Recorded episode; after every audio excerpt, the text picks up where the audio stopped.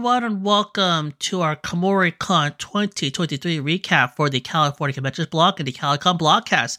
My name is Matthew. Hopefully, everyone had a wonderful Thanksgiving and Black Friday. Somehow, someway, I was about to say Easter. I don't know why. uh, I think you're kind of a months in advance for that one. For Easter? yeah, I was literally about to say Easter for some odd reason. I don't know why.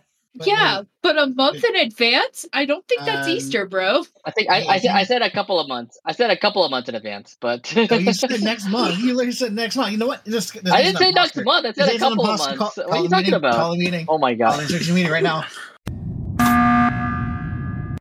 now, you want to tell me why you think Easter is next month? I didn't say that. Maybe Christmas. Maybe that's the reason why. Because I kind of thought both of them celebrate. See, you know, the Jesus, no, they celebrate no, Jesus Christ in a way. Okay, they both celebrate Jesus Christ in a way. Out of the vent with this, Nate. Uh, I'm voting Nate. Yeah, Nate's gone.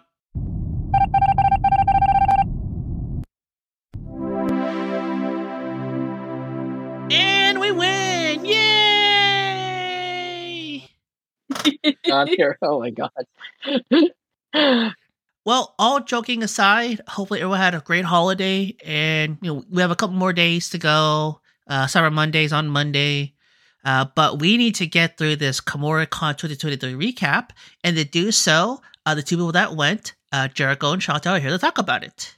Yay! Live from Medford, Oregon. Oh shit! okay. there, but now soon you'll. Oh wow! at least you go. At least you're back at like the old stomping grounds. Well, I mean, I would imagine you're visiting um, Levi and uh, yeah. Yeah, Dalton, we'll be yeah. Seeing, uh, Levi. Yeah, we'll be seeing Levi uh, tomorrow morning. Um, Dalton. Unfortunately, we can't meet up with Dalton and Ashton. They're a bit. They're too busy uh, tonight and tomorrow morning. So you know it yeah, is I, what it is. But I heard, uh, I heard from Dalton that he's he actually had a fun time over at Kumoricon. Looks like he ended up having some you know purchases. yeah. Well, oh yeah. Maybe if if Dalton comes up at the end of the year, we'll have him talk about that. Uh, but speaking of that, you also hear two other voices. Uh, first, I have Ryan. In the great words of Matthew Miranda, when it came to Black Friday, run, run. And finally, Nate.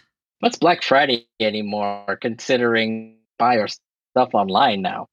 Well, uh, there's a report out that there's like a, there was an increase of overall spending on Black Friday. A lot of it was attributed to online.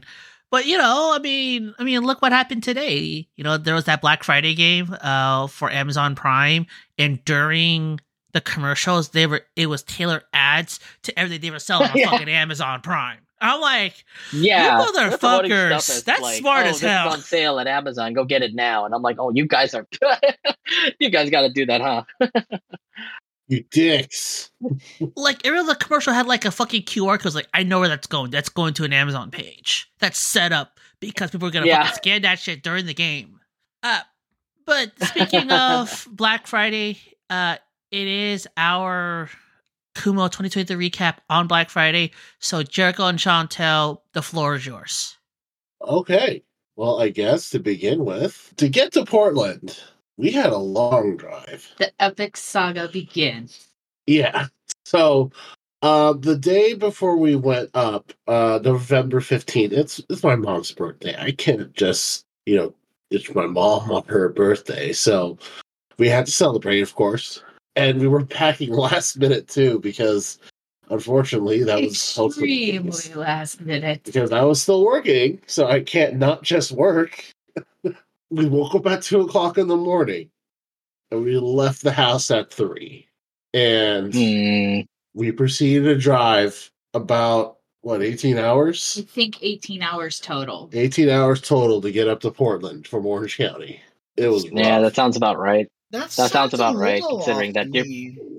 Uh, I think it sounds about right, off? considering that you know, like you, you have to drive like six rest hours stops and... to the. That's what I thought. Uh, yeah, you're driving six hours up to the bay, um, and then you also have to drive like ten or eleven hours more to get up to Portland. So if you add that all together, that's already eighteen hours ish. So yeah. yeah. I think the GPS calculated at 16 and a half if we drove nonstop. But obviously, we had to hmm. stop for gas, bio functions, Of course, food. Jeriko's obviously yes. get to those rest stops. Doing... Go to those truck stop. Go to the truck stop cons that are on the road. yeah, we did stop. Yeah, we did go to truck did, stops. We did stop at a couple truck stop cons, but we didn't get isekai. Thank God. okay. Um, you yeah, want to was... get isekai there. no, no, no, so, but, uh, but no, it was a hell of a, tr- a trek. Um, especially like in the early morning, like um, like it was it was like I don't know how Chantal did it, but she drove through the through the Tejon Pass at like three what three four o'clock in the morning in the rain in the rain. Ooh. Ooh. So that's some rough shit, and I'm like, and I woke up like right outside the pass. Like, okay, uh, do you want me to take over? She was like, no, I'm good. You can keep sleeping, Jeriko. Like, okay, sure. um, okay, it was very sweet though. Like every 20 minutes or so, he would kind of rouse just enough to go, You doing okay? Yeah, I'm fine, babe. Okay. Okay. But yeah, play that on repeat until we got all the way up to Portland. So Well, you did take over in the middle. I, I did, I did. But we didn't get there until what, like eight o'clock at night? I I think we met up with Dalton for dinner between eight and nine. Yeah. Yeah, yeah. So because we were trying to find places that were still open. So the first night, so our first night for before the con started, we met up with Dalton and Ashton at this really great uh, Indian place called India House, and um, hmm. apparently the big distinction that that particular place has compared to like uh, your run of the mill Indian place is that most of their foods are uh, northern Indian, uh, northern Indian centric or based, or like you know, slash is Pakistani style food. So, um, yeah, they have like all the the regulars, like you know, the chicken masala or like or what? Well, I forget his name. Um, I'm not even going to attempt because I'm going to butcher the names. Oh yeah, you will. like compare like comparing the taste between the your run of the mill to the North Indian stuff because they don't use it use as much cream in in their uh, variations of the dishes. It actually hits you a lot more with the flavor. I was very impressed. I have no spice tolerance at all, and people always think I'm exaggerating this fact. I have never had a mild Indian curry that I could tolerate that had so much flavor in it. It was literally the best curry I've ever had in my life because it had substance to it without killing me. I thought you like my curry, babe. Indian curry. Okay. You make you make a more Japanese style curry, Indian curry. But yeah, that, I mean that like that shit was so good that we actually ordered it uh, via Uber Eats on, on another one of the nights.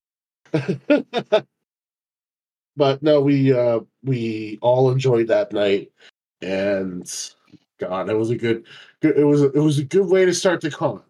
Now, so day one, um, we both of us woke up early to get down to registration, pick up our press badges, and thing is because we weren't crew, neither me or Chantal, um, during 2022, we didn't realize there was a move from um, from the convention center to the Hyatt. So had we known, we probably would have just went to the third floor ourselves. Yeah, but we didn't. So we ran around looking like idiots. Yeah. So unfortunately, I was five minutes late to my first interview with Alejandro Saab, and they just went ahead decide to leave. And when the guests decide to leave, oh. you know, we, we don't have any control over that. Yeah, I'm guessing it's just after five minutes they said it said that they're a show, and then they just decided to just go. Okay, so we were exactly five minutes late by the time we found out where we needed to go. The mm. guest had already left at that point. Yeah. So I don't okay, think they waited five minutes. Did you guys not get the email saying, "Hey, this is where everything is at"? No, we did. We just didn't read it. That that's my fault. Oh, I, oh, okay, we whose email is it? Okay, it's my email. Okay. and I didn't read it fully. That was my fault. I will fully take the blame for that one. Mm. That's that was my bad, guys, and I apologize. So okay. you know, it is what it is, and I am you know, and you know, I gotta be I gotta be better about my emails next time. So I mean, it also didn't help that you know, God bless Kevin, he's trying to contact me through email too, even though I gave him my number um, to get in touch with me for the con. But I guess didn't realize that. Um, we thought we thought, okay, well, if we can't make, if we can't do uh, Saab, we can at least do Burns. I think it was Burns. We have Burns scheduled on the uh, on the docket and during the evening. So we figured, okay, you know what? We'll just uh, enjoy our time during con and go from there. To which I can't say I really did because I was also busy writing up questions for a lot of the guests I wanted to see. Hate to say it. Mm. Yeah, and we'll kind of talk about that once we get to the entire convention because while there were some things that were definitely kind of like you own, I'm going to definitely own some parts of this uh, uh how do I put this uh confusion? Yeah, probably some confusion, uh mis uh miscommunication. Miscommunication. Put I put it there. Yeah, but you know, you know, we we we but you know, I think all of us need to have some at least some grace towards each other when it comes to this, which you know, further down the long long lines when we're going to tell what happened with press, you know, you I think that grace is really needed. But going forward, we'll, get there. Um, we'll get there. Yeah.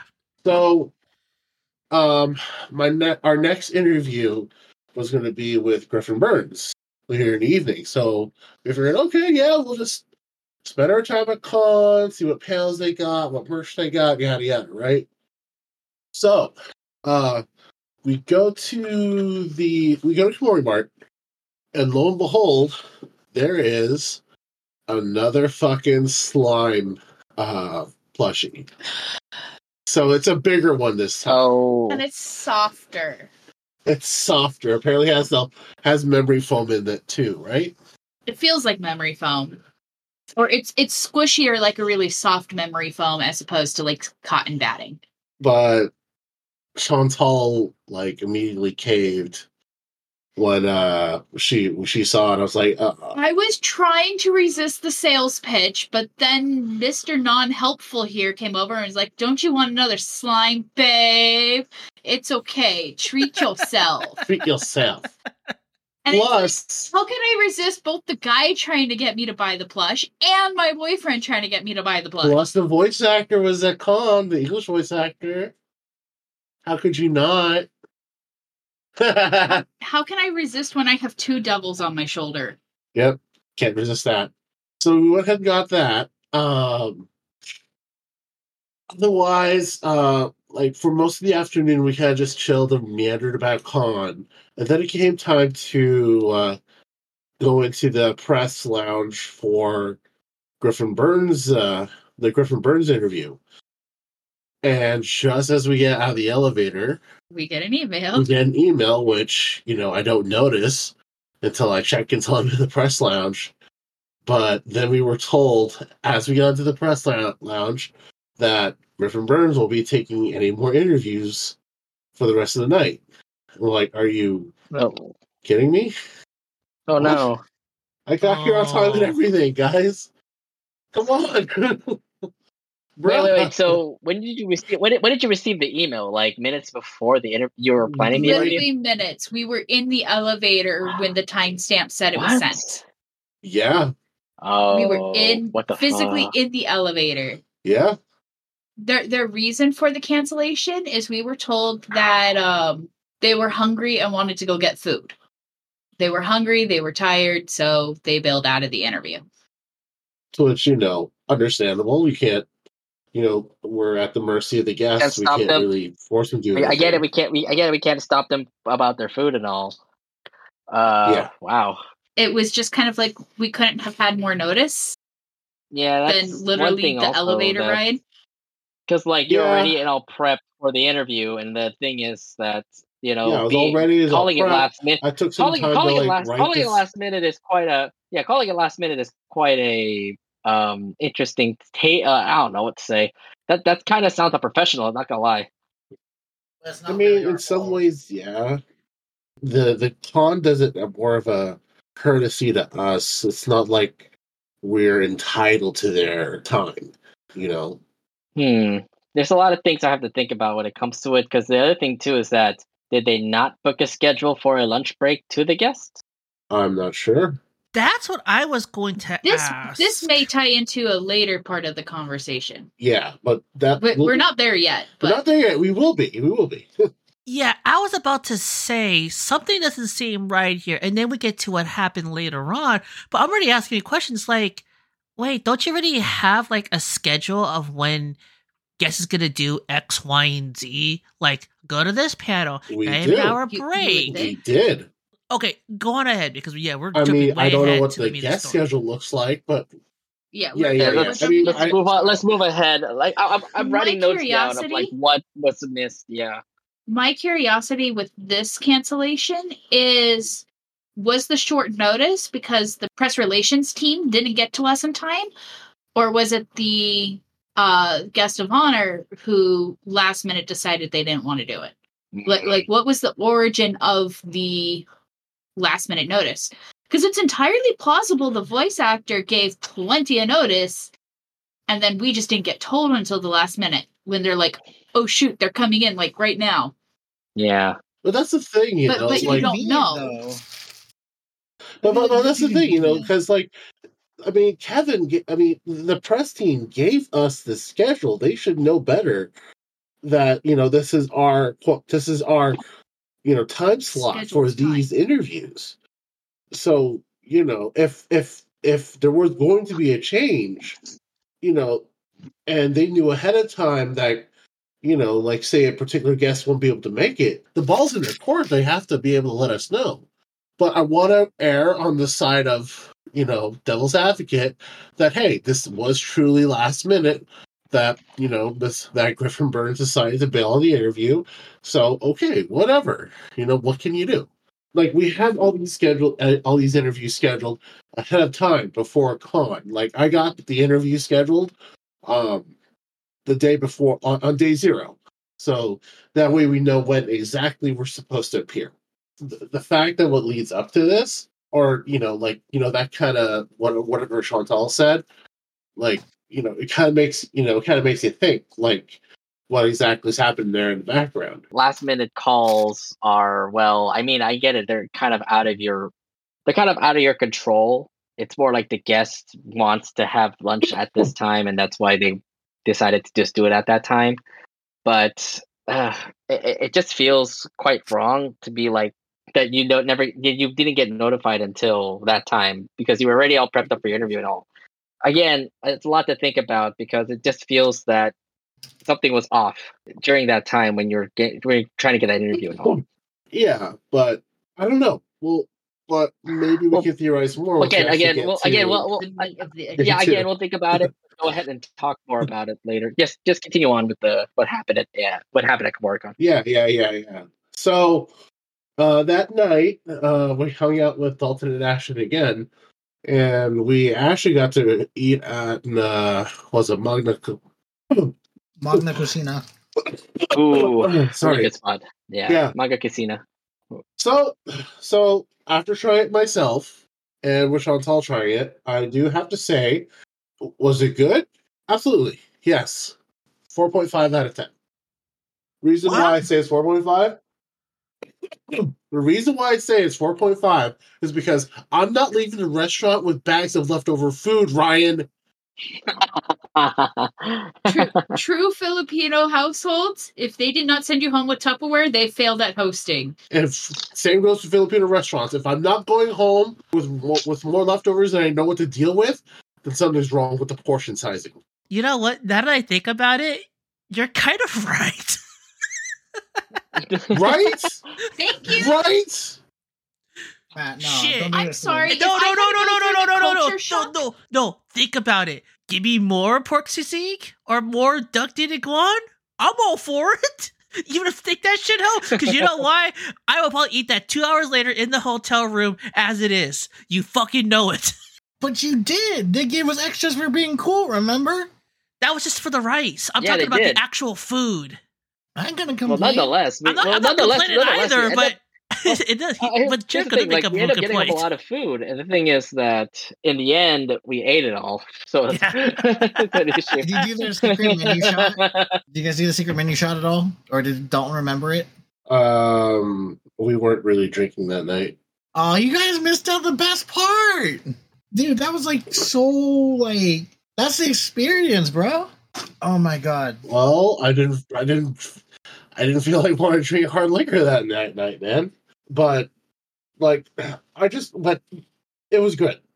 Like the food was delicious. It was delicious. Like the uh, the squid noodles. That was some shit. I wish I could have. I could see more everywhere else. Squid ink. Yeah, noodles. squid ink noodles with like yeah. the delicious crab and, oh, shit. Yeah, those are good. that was that the was, bomb. Those are good. more of that. Yeah, those are I want good. to see more of that in other Filipino restaurants, please.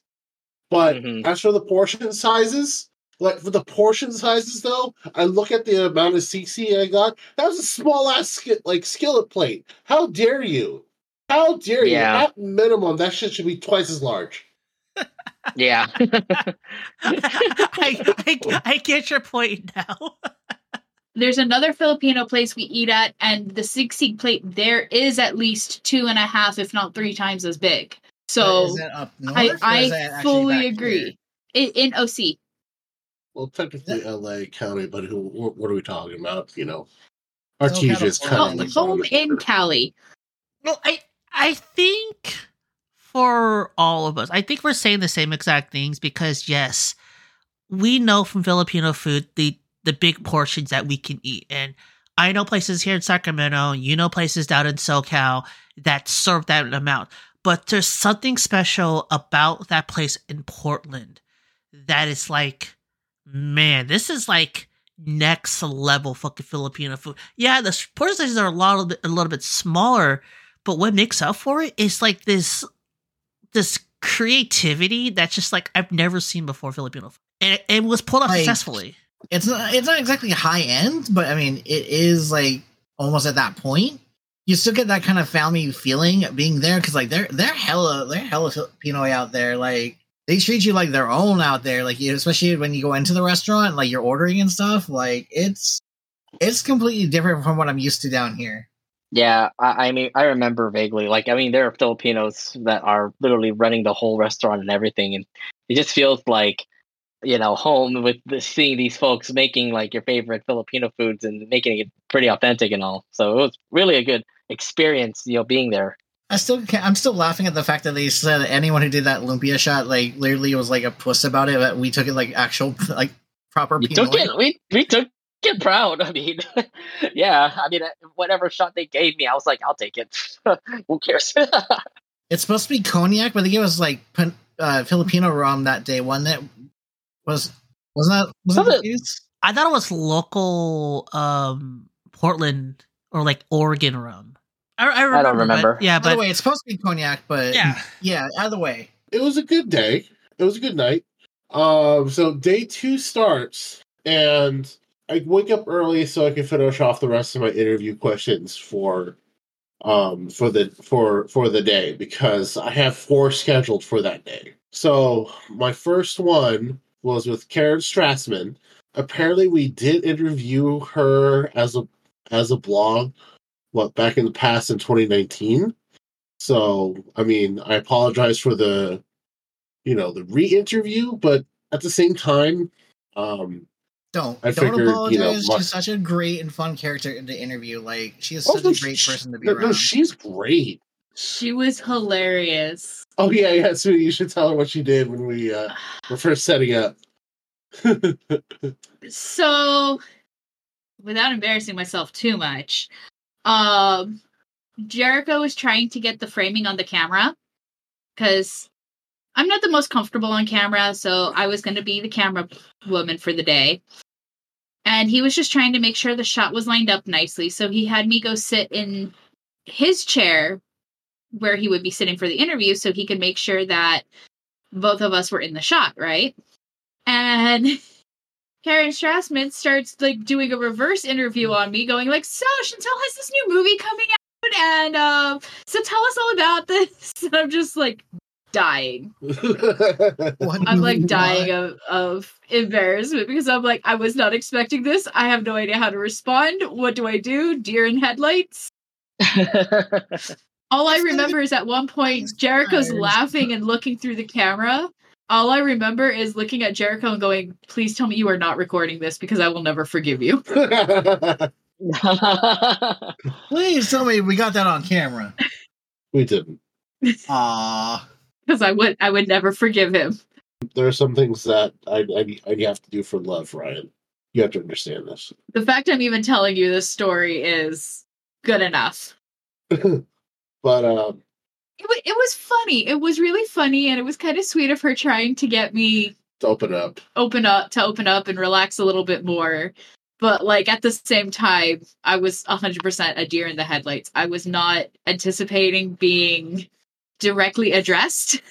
Uh, and yeah, I wasn't mentally prepared at all. In parts of the interview, which you know is eventually going to get released, uh, I'll upload it up to YouTube sooner or later we did go over like some things about her previous roles. Um, I did mention how, you know, when it came to when it came to come back to uh, playing uh, Colin from Code Geass again after almost ten years, it's like it was just like yesterday for her, and um, for me, that's kind of wow. If I were to come back to something I did ten years ago, I'd be like, cringe. The fuck did I do?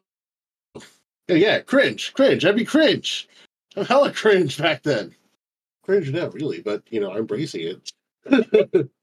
but I think one of the things that was what truly like kind of stuck out for me was apparently she's never met Dawn Bennett before, the new voice of Aigis. Is it oh, safe oh, to say that maybe a lot of the newer actors haven't met or haven't like reconvened or at least met the older voice actors for the Persona cast? What Miss Strassman told me was that um, she does have like a minor like cameo as like well like as like an additional voice or something in in Persona 3 Reload.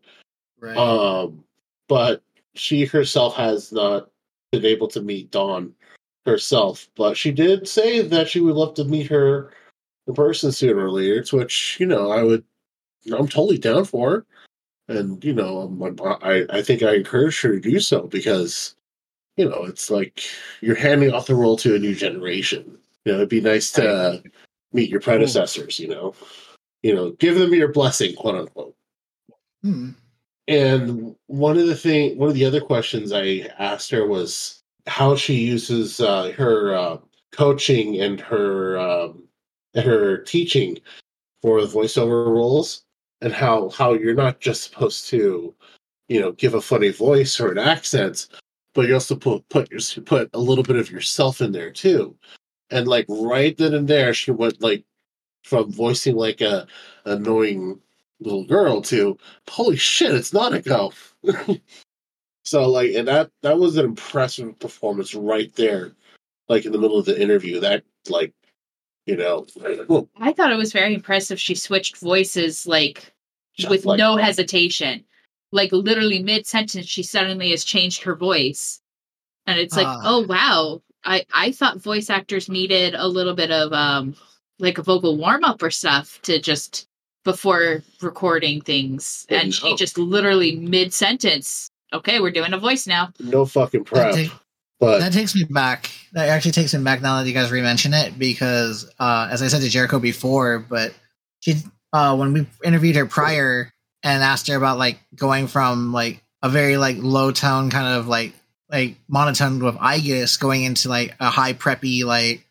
or high not pe- preppy but peppy like up like hyper like Nanako. She did the whole Aigis and then went straight to Nanako and like we weren't even expecting that either. So like it, it was a rather sh- a big shocker to like me and Dalton when we interviewed her like back in 2019. Like when that first happened, I mean that takes me back. I, I definitely remember the how, the shock value we got from it, but I'm glad that you guys got to experience it as well.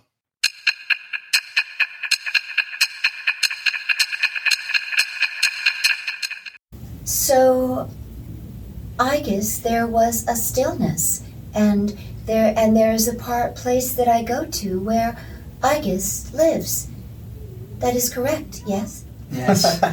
um, and then for Nanako, Nanako, I just go to the little girl inside myself. Oh, okay. and so technically, the voice is placed up a little higher up there. So technically, I'll place my voice higher, more in my head voice, mm-hmm. even more. Um, and then I'll just go to my the real little girls.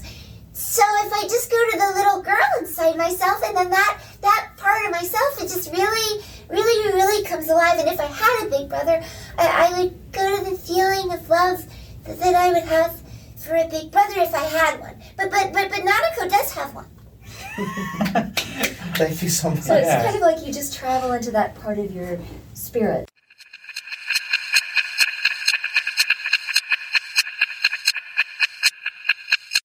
We loved uh, Karen Strassman, and I would absolutely love to interview her again, or even just chat with her for a few minutes. Again, very lovely lady, ten out of ten person. Ten out of ten. What interview She's again? super sweet. Um. So immediately after her interview, we had to go to our next interview to with J. Michael Tatum. So if y'all know J. Michael Tatum, he was the his breakout role was Kyoya as host Kyoya at Ouran High School Host Club. He's also played a, a, lot, a lot of other stoic or spectacle wearing um, spectacle wearing uh, characters over the years. Um, but yeah, he's but he was also a blast interview too. Um, like I did ask, what the hell is a Popinjay, and can he, and can you eat it? Because he because he uh, indicated on his Twitter bio that he is a Popinjay, and I'm like, the fuck is that? To which you know you'll figure it out when the interview is released. Um, we also took a deep dive into his experience to his experience when he was when he was younger, when he had a stutter, and how theater and acting helped change helped uh, overcome that. Um, it was great. It, it was amazing to hear how much theater and acting has shaped his life and how much it has basically improved his quality of life too. Um, you know, to be able to um, get to the point where he's at now. Um, like just the confidence to socialize with people, let alone to turn it into a career. Yeah. Um, we did also ask um, I think I want to throw this in there because it was so it was such an amazing panel when Chantal and I uh when Chantal and I yes uh uh saw it at Anime Expo. We wanted to know what his opinion is on it. So uh one of my interview questions was um during Anime Expo 2023 Academic Symposium, uh, Emily Wagner of the University of Colorado Denver presented a panel titled Marx, Foucault, and Ouran High School Host Club. I'm pretty sure I mentioned this panel before in the podcast. I'm and, pretty sure we did. Yeah, and we were just major fans of it, like no holds barred. Um, so continuing on with the question, without going into detail or engaging in political commentary, how do you feel about a beloved series you've worked on being looked at through a more critical lens.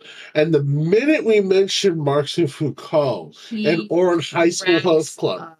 yes, he just absolutely bawled. It's like, holy crap, this is the best question ever. Yeah, I don't think he was expecting a thought provoking question out of this. I think he was expecting, so what's your favorite anime character? What got you into voice acting? What's your favorite role?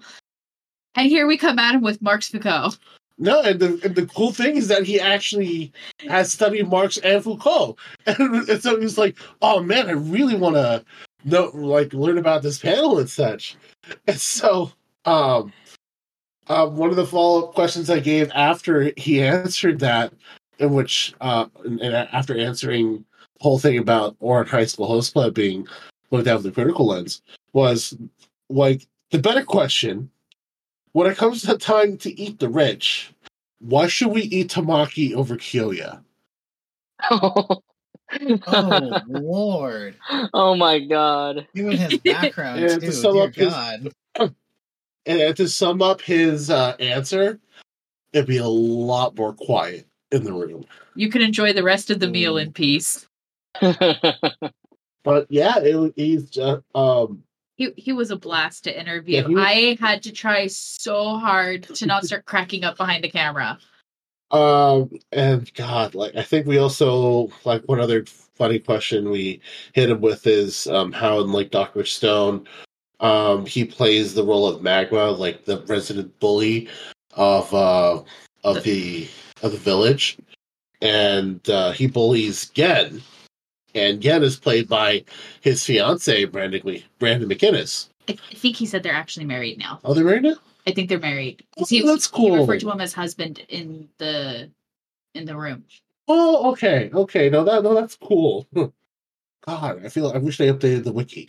Um, but they answered how like, um, yeah, unfortunately they don't get to record uh with one another during those sessions, but they know exactly what they would say and how they would say it. And so when it comes time to actually review the episode or like watch the episode, uh, with their voiceovers. It's like I knew you'd do that.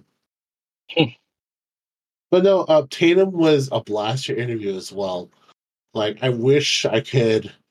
I, w- I kind of wish we could deep dive more into like uh, the political philosophies and acting and such. Um, I kind of wish we had more than 15 minutes with yeah, each person because they were so much fun.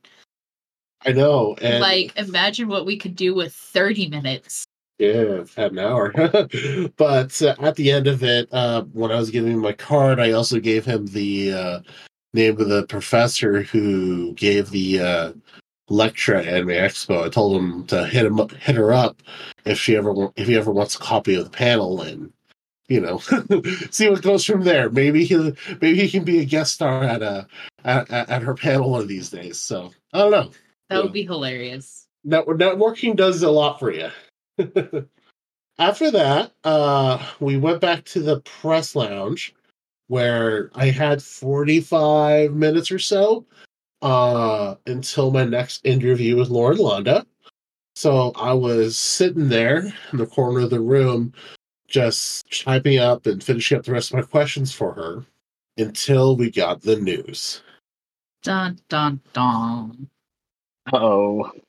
So, uh, Kevin, uh, the manager for the for the press relation for the press team, uh, and was it was it uh, Ali Amber or something like that? You are asking the wrong person for names, babe.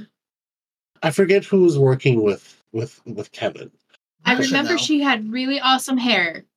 Huh? I remember she had the really awesome hair color. Yeah, I remember that. I, I feel, don't remember I, her I name. You feel bad for not remembering it. was it um, was it Panda but, or, was it not Panda? Because I, I thought she no, it wasn't Panda. Okay, so she, so she, I would have remembered that. Yeah, so she definitely. It did on. begin with an A. It was like Amy or Amanda or something. Okay. Yeah. So they both came up to us, and apparently because we're the first ones, we were sitting there. We were sitting there, the first press outlet to break the news to. They figured uh, that was just sitting there. They figured we'd be the first ones that, you know, that to let it be known. So they told us that guests of honor interviews are canceled for the rest of the convention. What? Wait, what? What the fuck? Yeah. The whole convention, the rest of the and what? The entire afternoon. Entire afternoon. Saturday and then all, so all, of, so all of Sunday. Wait, wait, so all of Saturday, all of Sunday. Well, pretty much you did get some interviews on Saturday, but the rest of the day is Saturday and Sunday scheduled were all gone. Like they said, no more interviews. Uh, Wiped off for everyone. Map. That's Poof. reduced to ashes. Reduced to atoms. That is a void. That is interesting. Like just out of nowhere, just says we're not doing any more interviews. Something is off on that. Like really off on that. So the reason they told us, and they weren't going to get into specifics, was that one of the guests, um, who they shall not be named, or like like I said, they're not not they weren't getting this any kind of specifics, felt too uncomfortable um, or too overwhelmed or something along too overwhelmed like or like or like too stressed from the schedule that they were given at the convention so i'm not sure if it's just the one guest or multiple guests but this caused the whoever's in charge of um whoever's in charge of like doing the guest relations like who's ever like you know doing that part like you know coordinating what the guests are supposed to be doing throughout the con, they completely uh, canceled all our interviews. Not just us, I, I know, know it's... our, our, our outlet, but all the outlets. Hmm. I had like some hours. I had to wake up in the wee hours in the morning to finish up questions. Uh, unfortunately, because it's like, damn, and to find out that all that effort wasted, damn, that hurts. No, I, I feel it. That that I would be I would be the same. I would feel the same way. I mean, after our last podcast, we literally were up like three extra hours doing extra questions, and even I added my effort into it just for it to go to waste. Like, goddamn. Yeah, we got two out of six, that and hurts. the streak continues. God damn it! So at this point in Saturday, I'm out. I think I was at the mall grabbing some stuff and I see missed calls from both Jeriko and Ryan. And Ryan texts me says, "Hey, something bad has happened. Give me a call ASAP." I'm like, "Oh shit, what happened to you?" It's like, I, I thought something happened with you specifically, where it's like, I gotta talk to you right away. And then while I'm like installing something, I give Ryan a call, and he's like, "They just canceled all our interviews for Kumoricon." I'm like, "Okay, that's not that's not the worst news in the world, so that I can deal with." But I'm like, I, I didn't want to rage because I was in public. I'm sitting there, I'm like, what the hell is going on with Kumoricon? Because this is unprecedented. And I was asking Jeriko all these questions, and yet, you know, he's a con, so he's not going to answer all of them right away. And then I went to my car, I was driving somewhere, and I was talking to Ryan for a little bit. We're talking about, like, how the hell can this happen? Because for all the interviews to be canceled, because it sounds like from what it is, is that it was guest relations that then went to the press team and then got relayed over to you guys. That's our understanding. Okay. The way they were phrasing it was it is above our heads. We don't even know the full story. All we can say is no more interviews.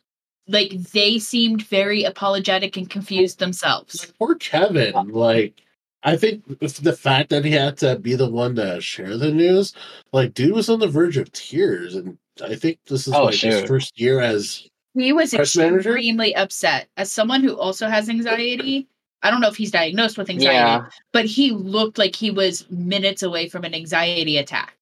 How, like, I'm not, I'm because, not surprised. I, I, because, I'm not surprised because of what was going on. I mean, you would get so stressed out with like all the things I mean, that came to you like a freaking wrecking ball. Yeah. Because like Kevin's the one who had to tell us, "Oh, your first interview left because you were late." He's the one who had to tell us, your other interview canceled because they're hungry. And now he has to come and tell us your two other interviews that you're supposed to have today aren't going to happen because of orders being handed down to us. Like this poor guy, he he's just like he literally did nothing but bear bad news. I don't think he yeah. meant it for us specifically, but just the fact that no, no, but just like he had to all the outlets. He had to be I mean, the one to tell the bad news. I mean, knowing Kevin and dealing, not like dealing, but actually like working with Kevin for like the last, I want to say like four years, well, going on four years now, not counting the, not, not, not including the pandemic year that we are off, but of the times that he would have to give us the bad news, whether it be in person or over an email, and we'd either show up or like we talk to him, he he always feels like terribly bad. He always has that look on his face. Like I don't know if you guys saw the same look as I saw, but like he had that look on his face, like God damn, I really don't want to do this. Like it's not the first time that we've had like bad news like given to us by Kevin, but at the very least, he's very sincere about everything that happened. Like when it comes to it, and like he feels really bad for us. Now, um, Matt, you were about to say something, so go ahead. Yeah, uh, about Kevin, it's the same way. When I talk to this guy, you know, he's very sincere. He's very genuine. I, I feel, I feel it when you tell me that he's about to have a like an emotional or not a if not like a mental breakdown. Because this dude, he is like the reason why we love come back to Kumoricon 70 because his team, he and his team are so nice to us. They're so accommodating.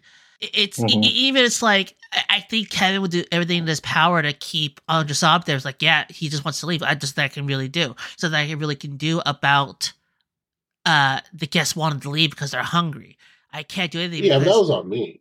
Yeah, but but like, but, but, was on me. But but but even then, you know, Kevin, she's like, yeah. he, you know, he he he doesn't he he wants to he wants to have things run run smoothly, and and I see it out of him. Like, trust me, you and I are are, are cut from the same cloth, my man. But just just the fact that this happened, and and this is where I'm having concerns when you guys were talking about the previous cancellation because they were hungry, and I'm like, okay, be wait how do you not have a schedule? I was gonna say, yeah. Yeah.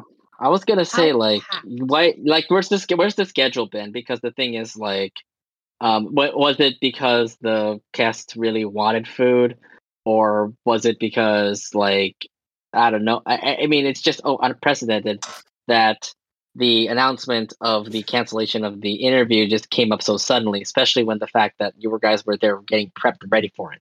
Like I don't know if that's really the reason. It's just more like there, there, there should have been like more progress when it comes to making an announcement like that. Look, I don't want to dog on the convention. There has been times over the last four years that we've been attending that we would get like last minute announcements, and it's like I don't want to say it's part for the course, but it's been kind of a notable like reoccurrence. And like I again, I understand it's not always on the pre- it's not on the press team or like on the like on press relations at all.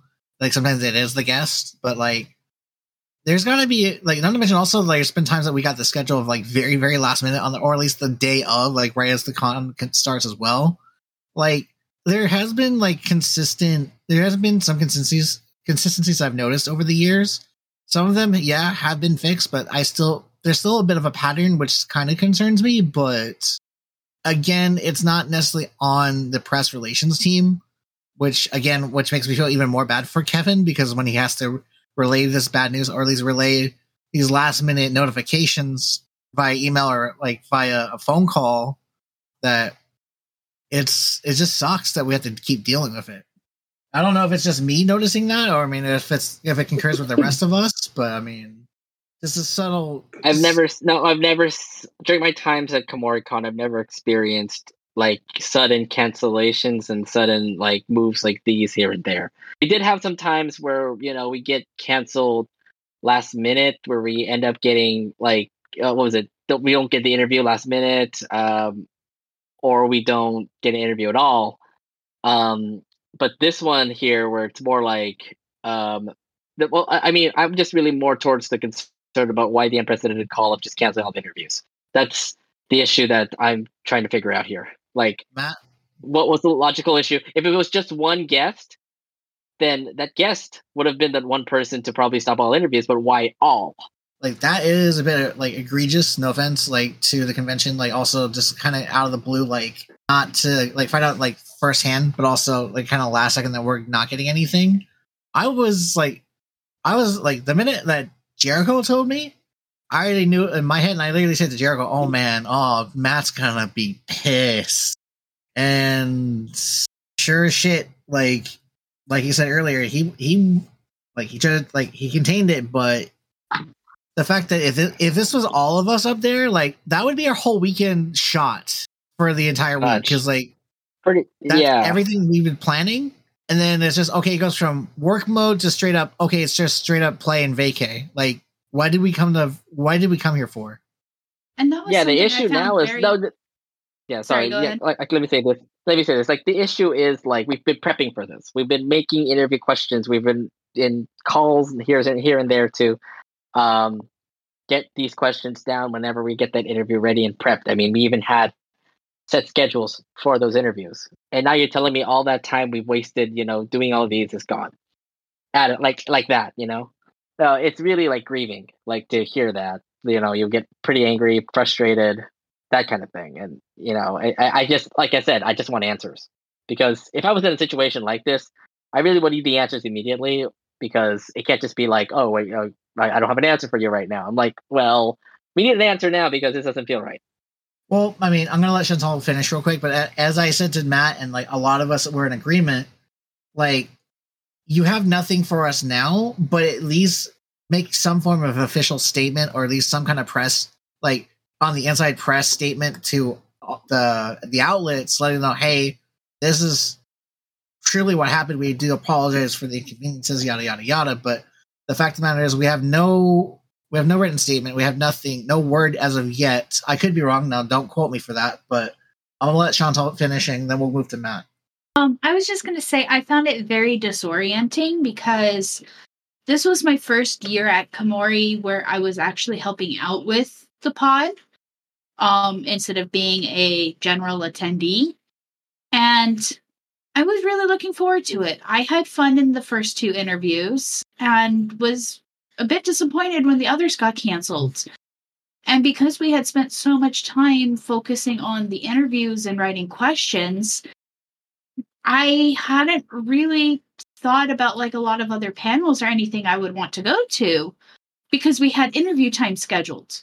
So it just kind of it, it left a feeling of um, directionlessness afterwards. It's like, okay, well, now what do we do with our time? What do? What What do we do? What What can we do? Like, right? You what panels can we like... still get to in time? What? I mean, like the major concerts we wanted to cover, they're not happening. You know, Serodot Foundation was able to make it. Kikuo wasn't able to make it. I mean, I'm glad Kanoeta it was there, but you know, we we were able to. Oh, oh, oh, oh, oh, oh, I need to mention this. Oh, so I think, uh, right? I'm not sure if I mentioned this to you, but uh, so I didn't find out until uh, day zero that Kanoeta was not going to accept, was not going to do any interviews. You told me, and that's what I was frustrated about. But continue on. Yeah, yeah, yeah. I and, and that's the thing. I was like, "Are you fucking kidding me?" And and one of our biggest things, like the in the past couple of weeks, was that we made sure to like make some really good questions for, you know, the big, you know, those three big Japanese guests. And when three out of three, like, when two out of three are like are no shows and one refuse isn't going to do interviews, it's like, damn, all that work for nothing. And then I find out like later during the con, halfway through the con, that they're not going to do any more guest salon interviews. I'm like, damn, if this is a job, I'm out of work. You know? Congrats, you just got fired. I want to address those two really quick about Serodot Foundation and Kikuo. Uh, with Serodot Foundation, this was announced back on the 13th, so this was the Monday before con. Uh, it was due to medical conditions stemming from a herniated discs and added at an advisement of a physician. So unfortunately, they couldn't go due to injury. And then on the 15th, so this would have been the Wednesday before con, Kikuo was only able to attend due to visa issues kind of like the same thing that happened for that anime guest of honor for Music Fest. Yeah. Which is interesting that it, you know the the two times that guests have canceled due to visa issues, it was a musical guest of honor. Which, by the way, uh, just that right. uh, uh, Kikuo has been confirmed for 2024. Uh, as we got those dates, uh, they did announce uh, Kikuo as well as Johnny Young Bosch is going to Kumoricon 2024. KYB. KYB, hey the OG. So I want to touch on real quick about the the the, the precedent set of you know having like these last minute cancellations. In my experience with Kumoricon, mostly it's hey, we get an email beforehand saying, okay, th- this has been moved or this has been canceled. Uh, I think like maybe the one time that we got it, like when we showed up, was like the one time we interviewed Teddy Lake back in 2021. You know, but but not on this level to where it's like everyone is canceling. And again, I, I, am in agreement with Ryan. It's like, look, you you got to tell us something. Like, you, there's got to be like, like I don't want to say a formal investigation, but you got to let us know what occurred because then what are we going to report on? The fact that we couldn't interview anyone because something happened with some department. I'm not trying to be mad here because I, I, I understand, you know, there there are, you know, things that happen, but on a level where everybody all of a sudden wants to cancel out interviews, everybody. I mean, did did they all yeah. did they all eat a bad meal or something and we're all you know? Because because I asked Jeriko like are they still doing their panels and are they still doing their their um their autographs? And in a way the probably yep. answer is yes because they, they have to do those because that's part of their you know their agreement to show up. And then like of course like it, it optional. So it's like what exactly occurred? And hopefully Kumoricon does reach out to us and tell us exactly what happened because my vote of confidence going to 2024 is not great and there, there are a lot of things I was seeing over that con um on the weekend that's like my vote of confidence for this convention is kind of slipping. But I, I want to go also to the interviews, and I'm sorry, we'll, we'll go back to the actual convention itself because I do want to address this. Well, since we're on that route, back when we first applied for Kumoricon, there's a part of the application where asked us who do you want to interview, and you know we always put we'll interview everyone because mostly what we then do is we'll send out a list of like, hey, you know, we see Teddy Lloyd, we see uh Eye Foundation. I, am not I'm not saying you know specifically, just like you know in the past. Uh Acme, oh um J. Michael Tatum, oh um Adam McArthur. And we usually send a list out and then, you know, then, then Kevin will do his magic and will give us uh, will give us a schedule. Well, for some reason, mm. You know, it may slip my mind because Jeriko and Chantal are going, and I and you know I'm not gonna go you know, everything is handled through Jeriko. I didn't really think to send Kevin the list of who we're to interview this year. And then, you know, we, have the correspondence about, hey, we did have certain questions in at certain times. And at that moment, I thought, okay, those they're really focusing right now is interviewing the three Japanese guests, Kanye Ueda, Kikuo, Starry Eye Foundation. We're not going to interview any English guests. We're not going to interview any like Caleb Hyles. You know, we, you know he's going again, but we're not going to interview him because we interviewed him last year or the year before, or might have been two years in a row, or, or the cosplay guests.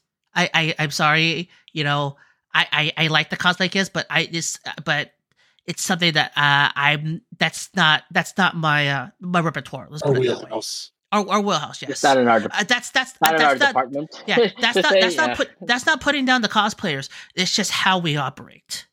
So did I get an email from Kevin that says, "Hey, here's your list of interviews," and it's fully stacked. And I think to myself, well, okay, Jeriko could have requested it, and and because you know they're English, sorry, because of the English vo- voice actors, oh, Jeriko will figure out the questions. He doesn't need our help. He just needs the help with the Japanese guests. And then, like, I think like late last week, or like the week, like after we get off the pod, like when we do our, our preview, I told Jeriko, it's like, hey, there's email that went out with Kevin, and he's he here's list of interviews, and we're like, wait, we're interviewing everyone on this list because I should have read it because, for example, it had cosplay guests that I would never request. I would never. No, no, it was the it was literally the day before. We we were on the road driving up when this happened. With the the the the the inter when we noticed the email list. When you gave us the email, the whole thing that was like literally the day before we drove up on fifteenth. Oh, so the one that I sent. Okay, yeah, because I did forward. I did forward everything over. Okay, but but still, I but still, so they should have clicked in my head. I should have said, Jeriko, did you request all of these these guests because again, it's not our wheelhouse to interview the cosplay guests or some of the other guests that we've done already because we, we look through our catalog or make sure we don't have anything recent so that we're not double dipping. And I'd say, okay, this is our final list. I should say, hey Jeriko, did you request all these people? And you would have said, no, I didn't request anyone. All I requested was three people. So that becomes this back and forth between me, Jeriko, and Kevin about who exactly we're going to interview. And this is where I'm, you know, whatever whatever comes out of this, I will fully take ownership of because it is it's on me as the as the founder editor chief to you know to kind of be on this. Now, that's in hindsight because then everyone cancels anyway. So even if let's say we, we were on top of it and we, we, we had done all these questions for not only Kikuo, Stereo Dive Foundation, and um who was the other guest? Kikuo Serdai Foundation. Con Con Ueda. but also but also the guests that might have been later on, like like on Saturday night or Sunday morning. They canceled. So it's kind of like okay, I'm off the hook a little bit, but you know, but it, it's more it's more ownership on me moving forward with some aspects of delegation and emailing, especially when it comes to the fact that I didn't go this year and the fact that everything went to Jeriko and then, you know, and then on Jeriko's end, you know, you did Kevin, you did provide Kevin your your contact information, but that you know he's still doing it, you know, which which means you know there's, there's a whole multitude of reasons for that. You know, he, maybe he's maybe he's comfortable with just emailing. That's how he communicates. That's how he gets his information out. So you know, there's a lot at play here. But the fact of the matter is, is that you know, you know, looking back on it, it's a freaking mess. And we got to get to the bottom of this because it's not a good look, especially when we're accumulating years and years of just random cancellations, last minute stuff things being late, especially I, I think you know it's it was a thing where it's like at, leading up to the convention, it's just kind of like here's all the cancellations, here's some last minute stuff, and then when we get to con, everything is like relatively fine. Yeah, there's a little bit of hiccup there, hiccup here and there. That's fine, but for 2023, now it's like now he's added another layer to this, and I'm like, where's my vote of confidence coming from anymore? If I can mm-hmm. just quickly interject, uh, Matt, when it comes to usually making our list, don't we usually have like a priority list uh, when it comes to making, or at least when we give it to Kevin, like here's our like first three top priorities, and then from there, like whatever we can get for A to Z, for instance, like don't we usually do that? And the and this still like transpired, or did we not do that this year? I did not send that email out because I delegate everything to Jeriko because see, Jeriko's going. So part of me was like, maybe I should have gone back to Jeriko. Like, hey Jeriko, I'm gonna send an email out because everything somehow stuff was going still go through me, so I had to immediately forward it over to Jeriko, which is great because I have my phone on almost me 24 seven. If not, I have my watch on me, which gives me my email, which I will read almost 24 seven. So you know, I'm I'm at least I'm on top of it to kind of like, hey, shoot, I can send it to Jeriko real quick. But yeah, that particular email that we usually send before we go to before we even start doing our questions uh, we usually because once we, once we get that list out, then we start filling out the questions, and then depending on if someone doesn't show up or not, we just scrap we just scrap that that section. Which again, I will take ownership of. So let's go ahead and finish the convention. I'm sorry, Jeriko. Yeah, yeah, no, no, it's fine. But you know what? It just helps us understand where our processes are and how we can make it better like next time. You know? Maybe maybe for the convention itself because from the way i'm hearing things right now convention the convention needs a lot of work at the moment to get us to get us interested again. Well i can't we can't really speak to what the hell happened like between i know i know. between what press between press uh, the press team and and uh, guest relations like what exactly transpired, like if was this an attendee thing that happened, did it happen because of a press outlet? Who the fuck knows? And right now it's down to ether until they decide to release an official statement or we get a response back from any of the departments. But right and, now, uh, and not, I know I'm not gonna yeah. speculate. Yeah, and I know that it's been a week since uh, Kumoricon has ended, but God, you know we have to really watch. Yeah, we really have to watch it and see what Kumoricon's response would be. I would imagine that, you know, after our concerns are pretty much being heard, we probably have to like let them know about it. You know, yeah, maybe we'll get yeah. a word back with them, but we'll see. Yeah, um, but considering we, well, considering we had a free up afternoon schedule, I mean, we figured, oh, hey, I guess we're gonna go souvenir shopping. and so we did just that and Chantal got one of her got a print signed by who was it? Uh, wasn't it Ueda or no, no, not Ueda. No, I I, okay. I, made sure to be in line for Ueda for that okay. one. My really bad at names is coming out. It's the voice actor for Hawkmoth. in Miraculous Ladybug.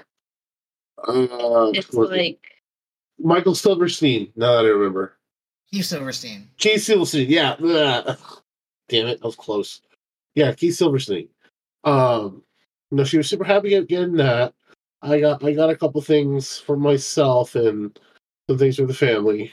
Um, I was hoping to find something unique, like especially something that's you know, since Griffin Burns was there, I want kind of want to get his autograph for something Armored Core Six. Um, but I wasn't able to find anything. Plus, I feel a little bit. I felt a little spurned when he didn't make the day one interview, but you know that's just my personal feelings. You know, no, you know, I mean, no judgment on him.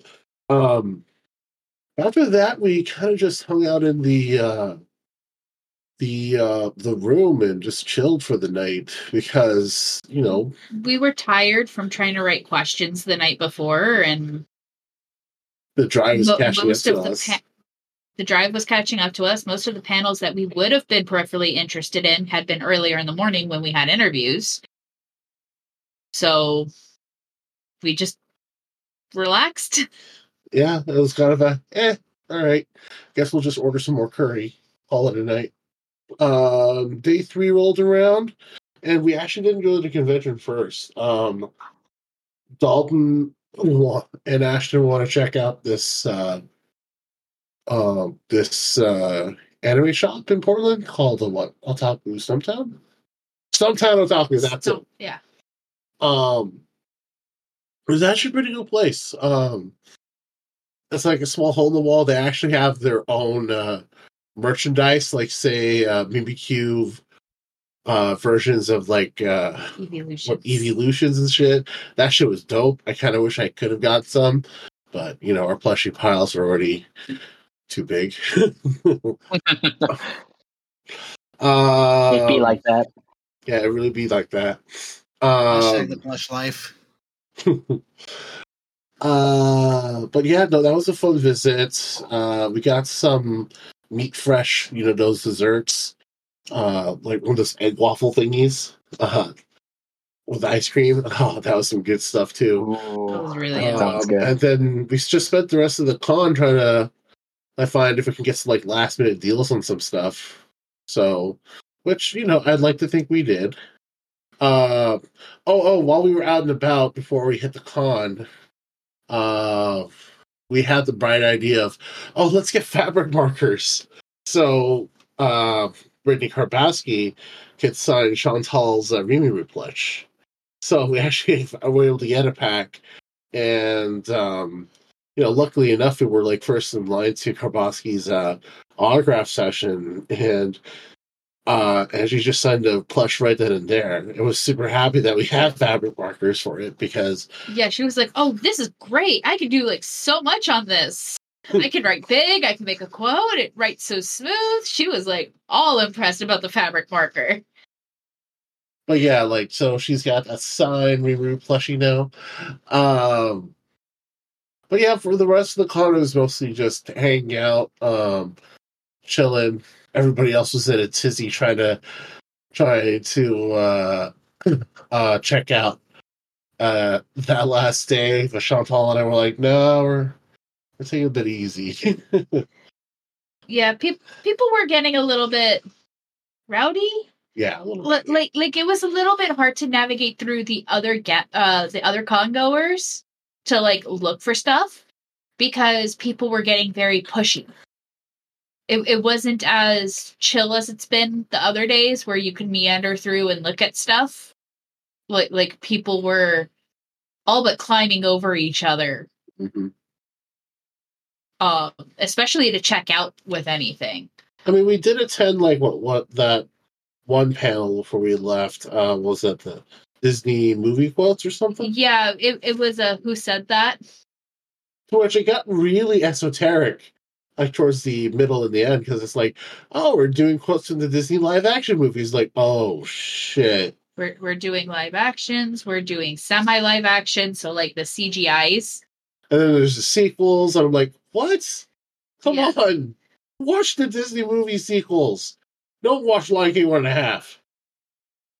You shut oh, the fuck up. You shut the fuck up. I watched that movie. Loved it.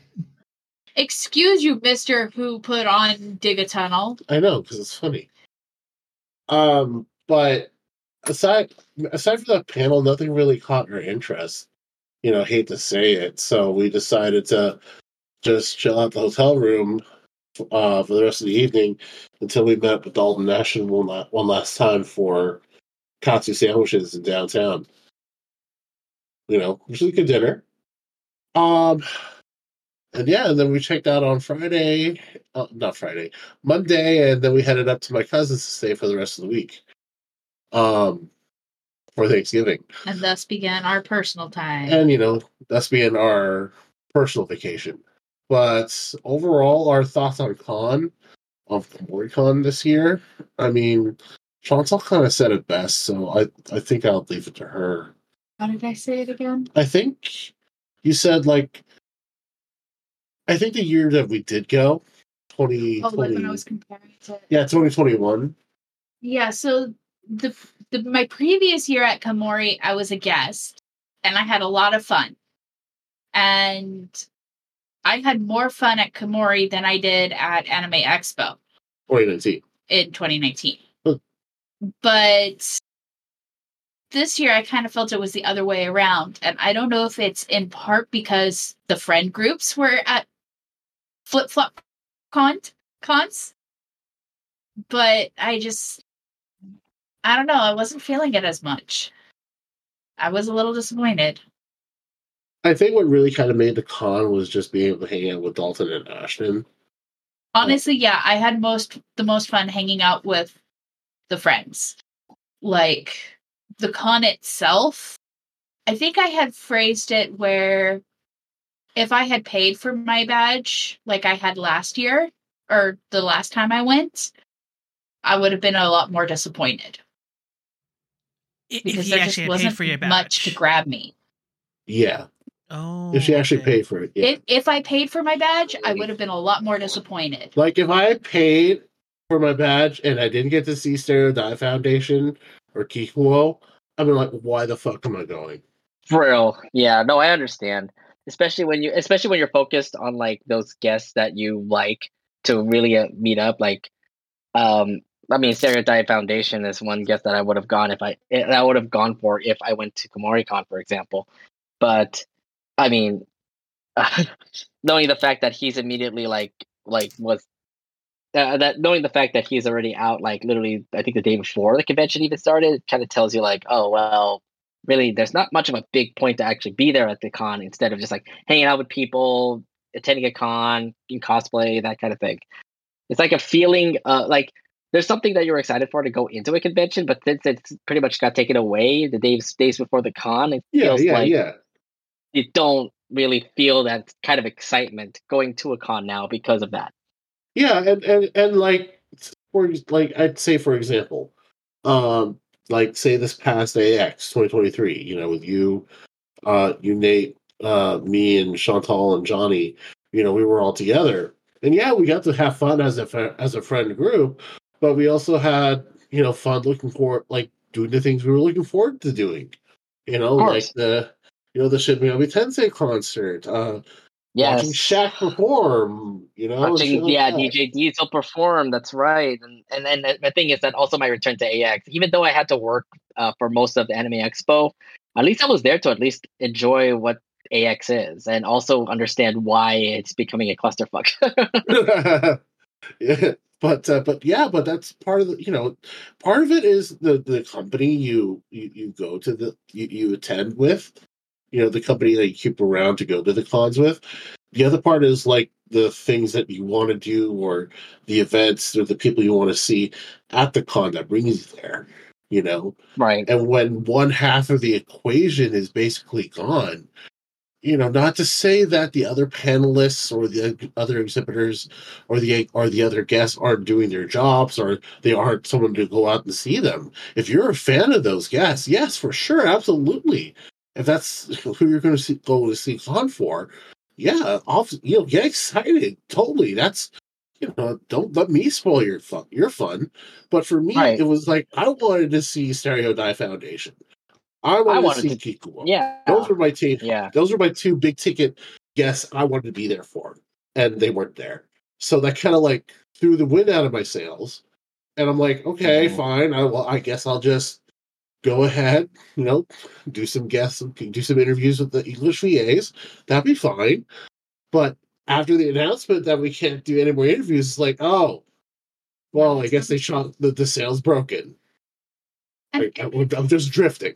And I'm in the same boat since we're using that analogy, because this was my first year helping out with press at all.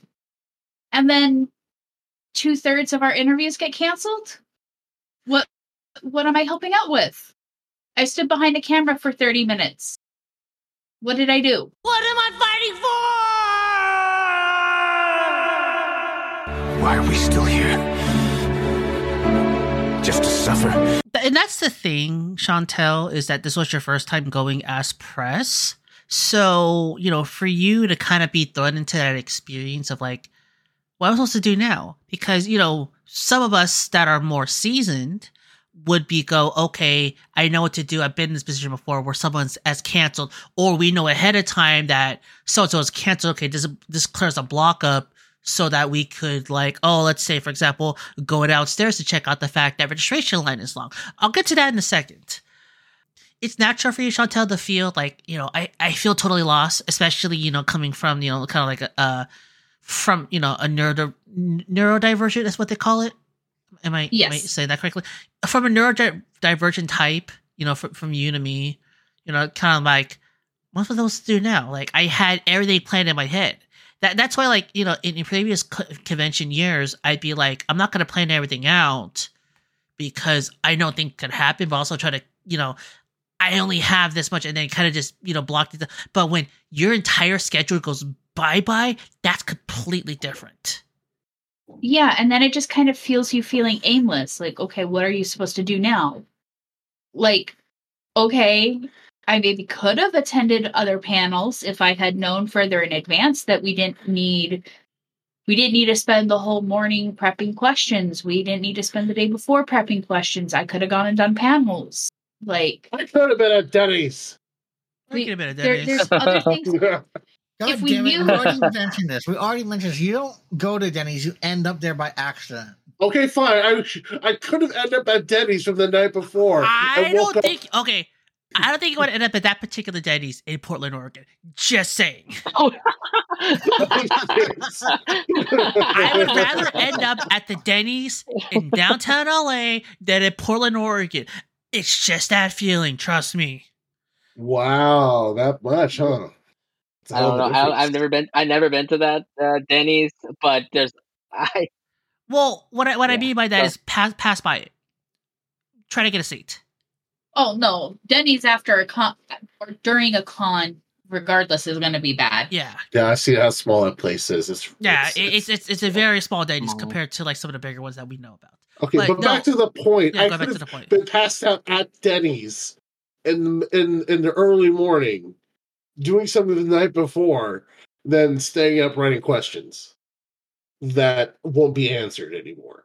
Like Kev, like Kevin did give like like like a thing like did say uh like as a consolation you can forward us the questions you were gonna ask to the guests um you know via email and we can send it off to you but it's not the same you know you're there for the you know for the interaction you know for the you know the you know that that back and forth you get from the interviewer and the interviewee you know? Yeah. Mm-hmm. Like you can't have the voice acting demo improv over type typed response. You can't have the bursting out laughing because you asked an intellectual question over typing. Like it doesn't work the same. When you, when you look at the two when Stereo Dive Foundation got canceled, it was more like, hey, we apologize for the inconvenience. As soon as Kikuo got announced, hey, I know a lot of you were looking forward to seeing Kikuo. If you want to transfer match of 2024, please send us an email. And I'm like, oh shit. If you have to pull out that line, you know things are fucked. Oh, that's a huge loophole in itself right there, too. You think about it.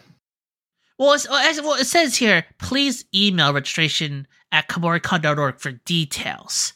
So they're probably going to ask, you know, for to transfer your badge. That that doesn't mean that you know you're you know you're getting a refund. You're just transferring your badge. But but you know. Oh, that, that's not. You're there for the convention, but then like, oh, I want to re, I want my badge transferred because Kikuo wasn't there, even though you weren't there for Kikuo. Think about it. Yeah, but that's in your lost stuff. You're not going to go then. You're not. You're not going to go 2023, and you're in. You know, and you know, you kind of, oh yeah, you, you, you wasted a badge because you put it for 2024. So yeah, it, it's, it's, it's not like you're going to get a registration for 2024 and then go back and go to 2023. It's just the fact that they had to bring this card out when Kikuo, in addition, because if I think if Stereo Dive Foundation didn't cancel and Kikuo canceled out, I think it'd be more of like, hey, well, it's unfortunate Kikuo couldn't make it. Hey, here's Stereo Dive Foundation. And then also, I kept saying the most obvious answer, and I know that I know the answer is a lot more in depth, and like there's contracts to be worked out. But Acme was at Kumoricon. They were slated to play the after party on Sunday. It's like, why don't they play at the con? And I, I know the answers, but you know, it just kind of you, you, just sit there like, you know, it, the much easy answer. And yes, I, I, I know that they announced uh, uh, Creep P as the replacement uh, uh, musical guest of honor for Saturday for Kikuo. Uh, we played some of the music at the top of the podcast, uh, and it's a little bit sounding different than what we know from Kikuo. I, I personally, I like it. You know, it may not, it may not be your cup of tea, it may not be your jam, but I would just give it a, a, at least a listen if you didn't go, or you're just kind of turned off by the fact that, oh yeah, Stereo Dive Foundation and Kikuo were not there so that that leads me to you know my, my notion of this, this voter conference convention moving forward. One of the things that I was seeing, and I think Nate was seeing this too on Friday morning, was the registration line.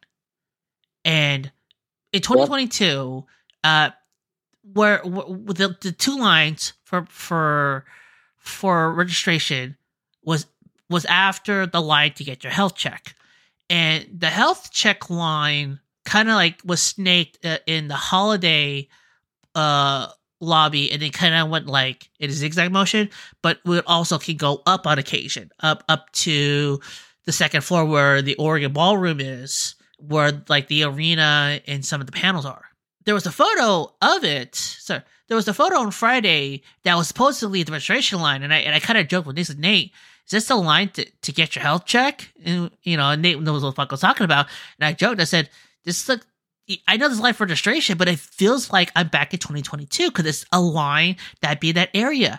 But no, it was the life registration. And as soon as Jeriko told me about this news about this cancellation, I immediately went to the Kumoricon Discord to see if anyone else was noticing this. I think this is the part where it's like sometimes, uh, you know, you know, ignorance is bliss and all you gotta do is just enjoy yeah. your cosplay weekend and hang out with your friends and and and wear goofy outfits from Genshin Impact and Genshin Impact and Genshin Impact. Genshin Impact. And Genshin, Genshin Impact. The winner is Genshin Impact. Genshin Impact. Best racing game, Genshin Impact. Genshin Impact. Honkai Star Rail. Genshin Impact. Uh, the, the, the, point of the matter is, like, you know, it's, it's, it's kind of like this ignorance is bliss type of thing, but still, people were still experiencing three hour waits to get into registration. And yeah, it might not have been six hours that we, we were hearing about in 2022, but it's still a three hour wait, especially when the line is stretching all the way out, you know, from registration into the holiday lobby and going up into the second floor. That is a long ass line. Mm-hmm. And this is where I said it at our preview podcast, like, you know, hopefully they got some administration issues ironed out because you're now we're getting into year three of this convention and the first year that they don't have any rules regarding COVID. Now they still have their contact tracing that they're doing, and that's more volunteer type of thing. We're not gonna get into that, uh, but you know, if you are worried or you are feeling sick and you want to report it, uh, uh, I'll see if I can get some um, some links on our show notes uh, for that, or just go to the Kumoricon Discord. But you know, this is the first year for Kumori that they have they didn't have to do any uh, vaccine checks or the you know the forced masks. So for a lot of people, it feels like you know it, it's back to normal. And and I think I, I and I don't know what's going on with this convention where it's like when, when we dig into the surface, like we find a lot of skeletons that is just hampering this convention. And because we're more in tune to more behind the scenes, not only from a press angle but also a staffing ang- ang- angle. I know Nate, you overhear some things even though you're, you know, you're, you're part of the ribbon station for ALA.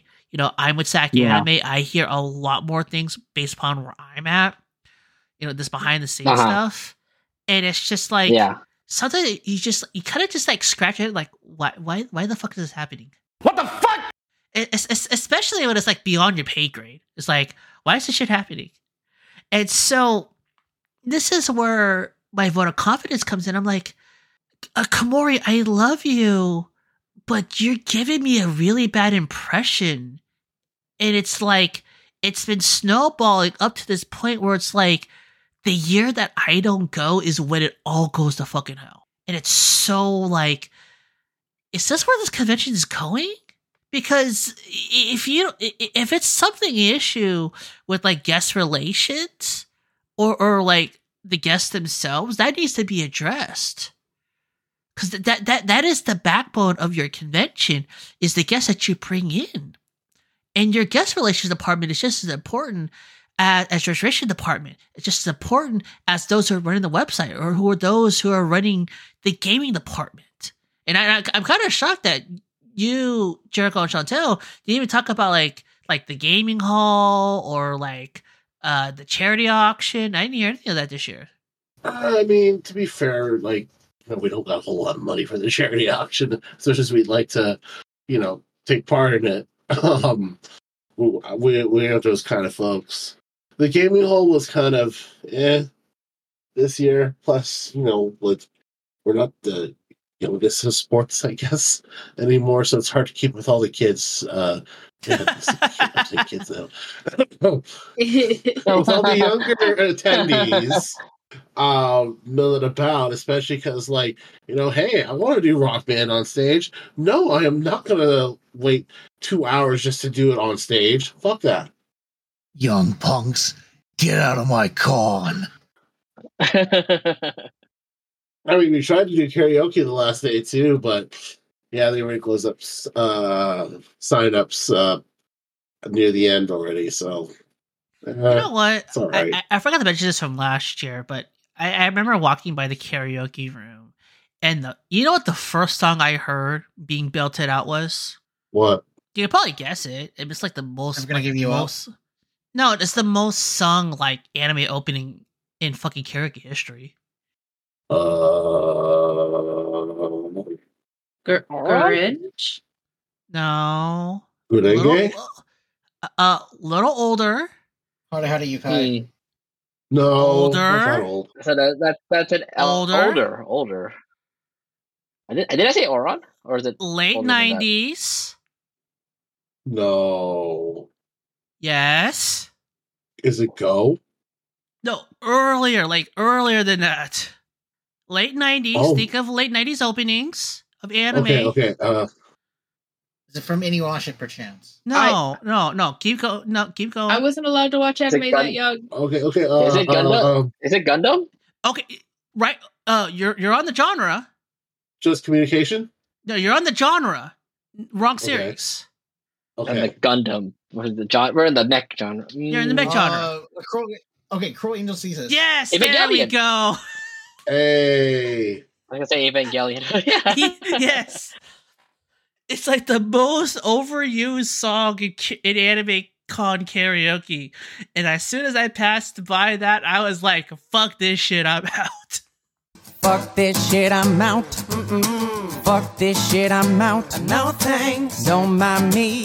I'ma just grab my stuff and leave. Excuse me, please. I was like, I ain't hanging with you guys. Fuck this shit.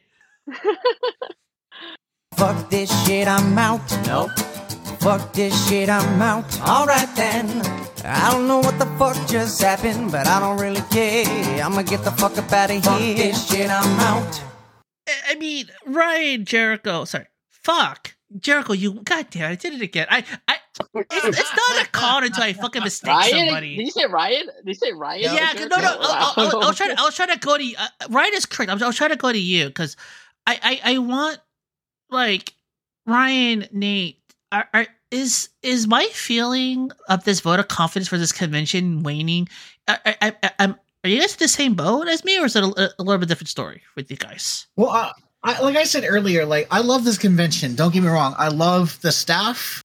I love the press team of how long, how many years we've been working with them and Kevin. Um, I love like the location and like everything and the surroundings. But as I mentioned earlier in the pod, like there's way too many inconsistencies going on, or that, that we've noticed, whether it be registration, whether it be through the press through the press team, whether it be uh, like late, last minute scheduling, last minute uh, getting these schedules like the day of or like the very morning of, like things of that nature. Like the very most that we've seen all these things happen, and just seeing it either continually keep happening year after year, or it fixes itself a little bit, but then something else arises. It's like can't. It's kind of hard to have faith when you keep seeing the same patterns, you know?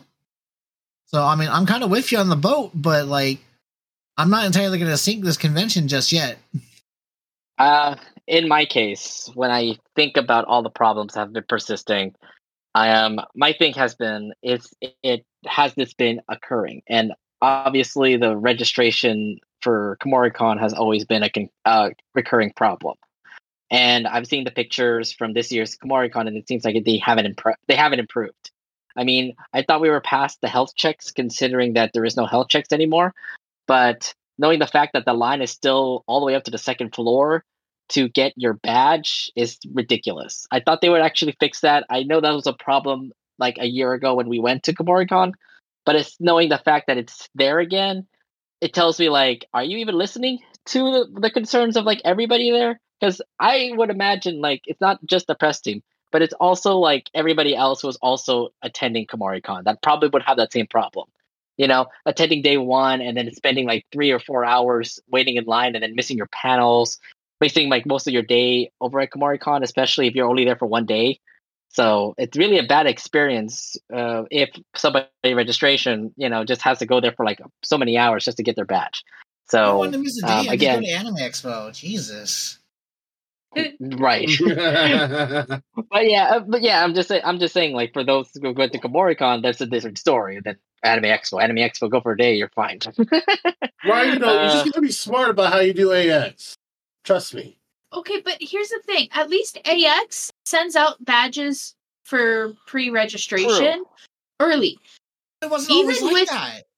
But it wasn't always like that. No, no, but they but they fixed that problem. Remember, they fixed. That. But they problem. fixed the problem eventually here's yeah. the thing like for those that would go there for day one would be the ones that couldn't be able to pick like were able to register late before the email before they mailed out the badges. Like maybe they said last minute hey i wanted to go to ax and they couldn't be able to make it the deadline to get their badges mailed. So they had to go there and pick it up.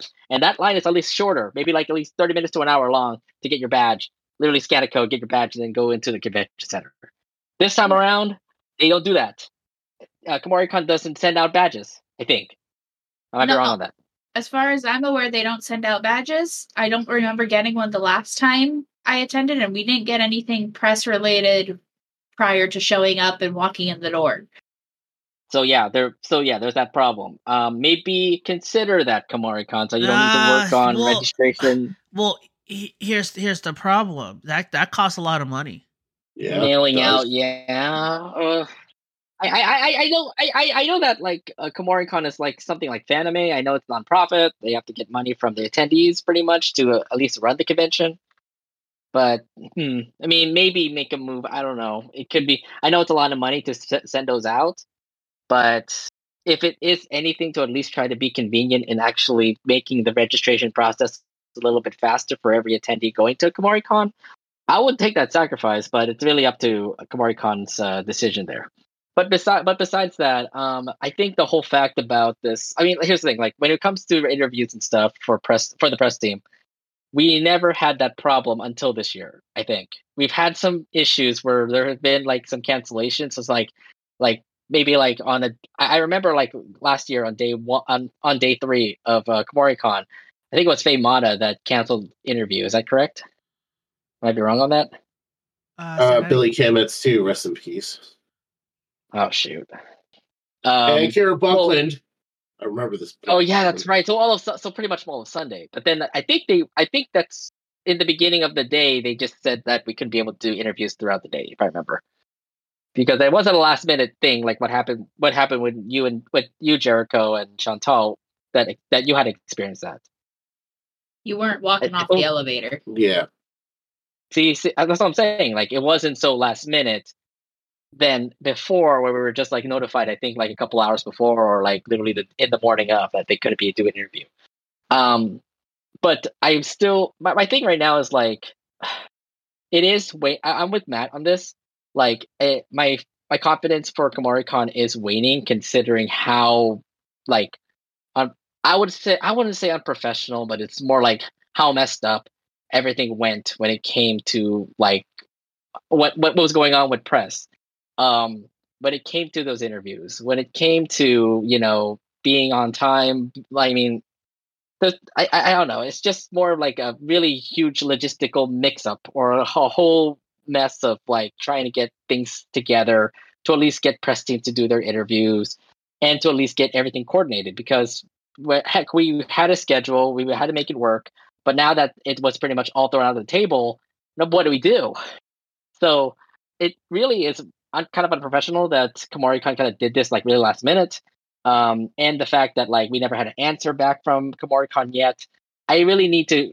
I, I really need to understand why they did this. They have to. There, there needs to at least be something from the press team over at KumoriCon to at least tell us like why this happened. Because if we if you give us if you give us no answer, that tells me that there's something really suspicious that happened over at KumoriCon that makes me me makes me really feel more uncomfortable of even going to a convention that can be run like this.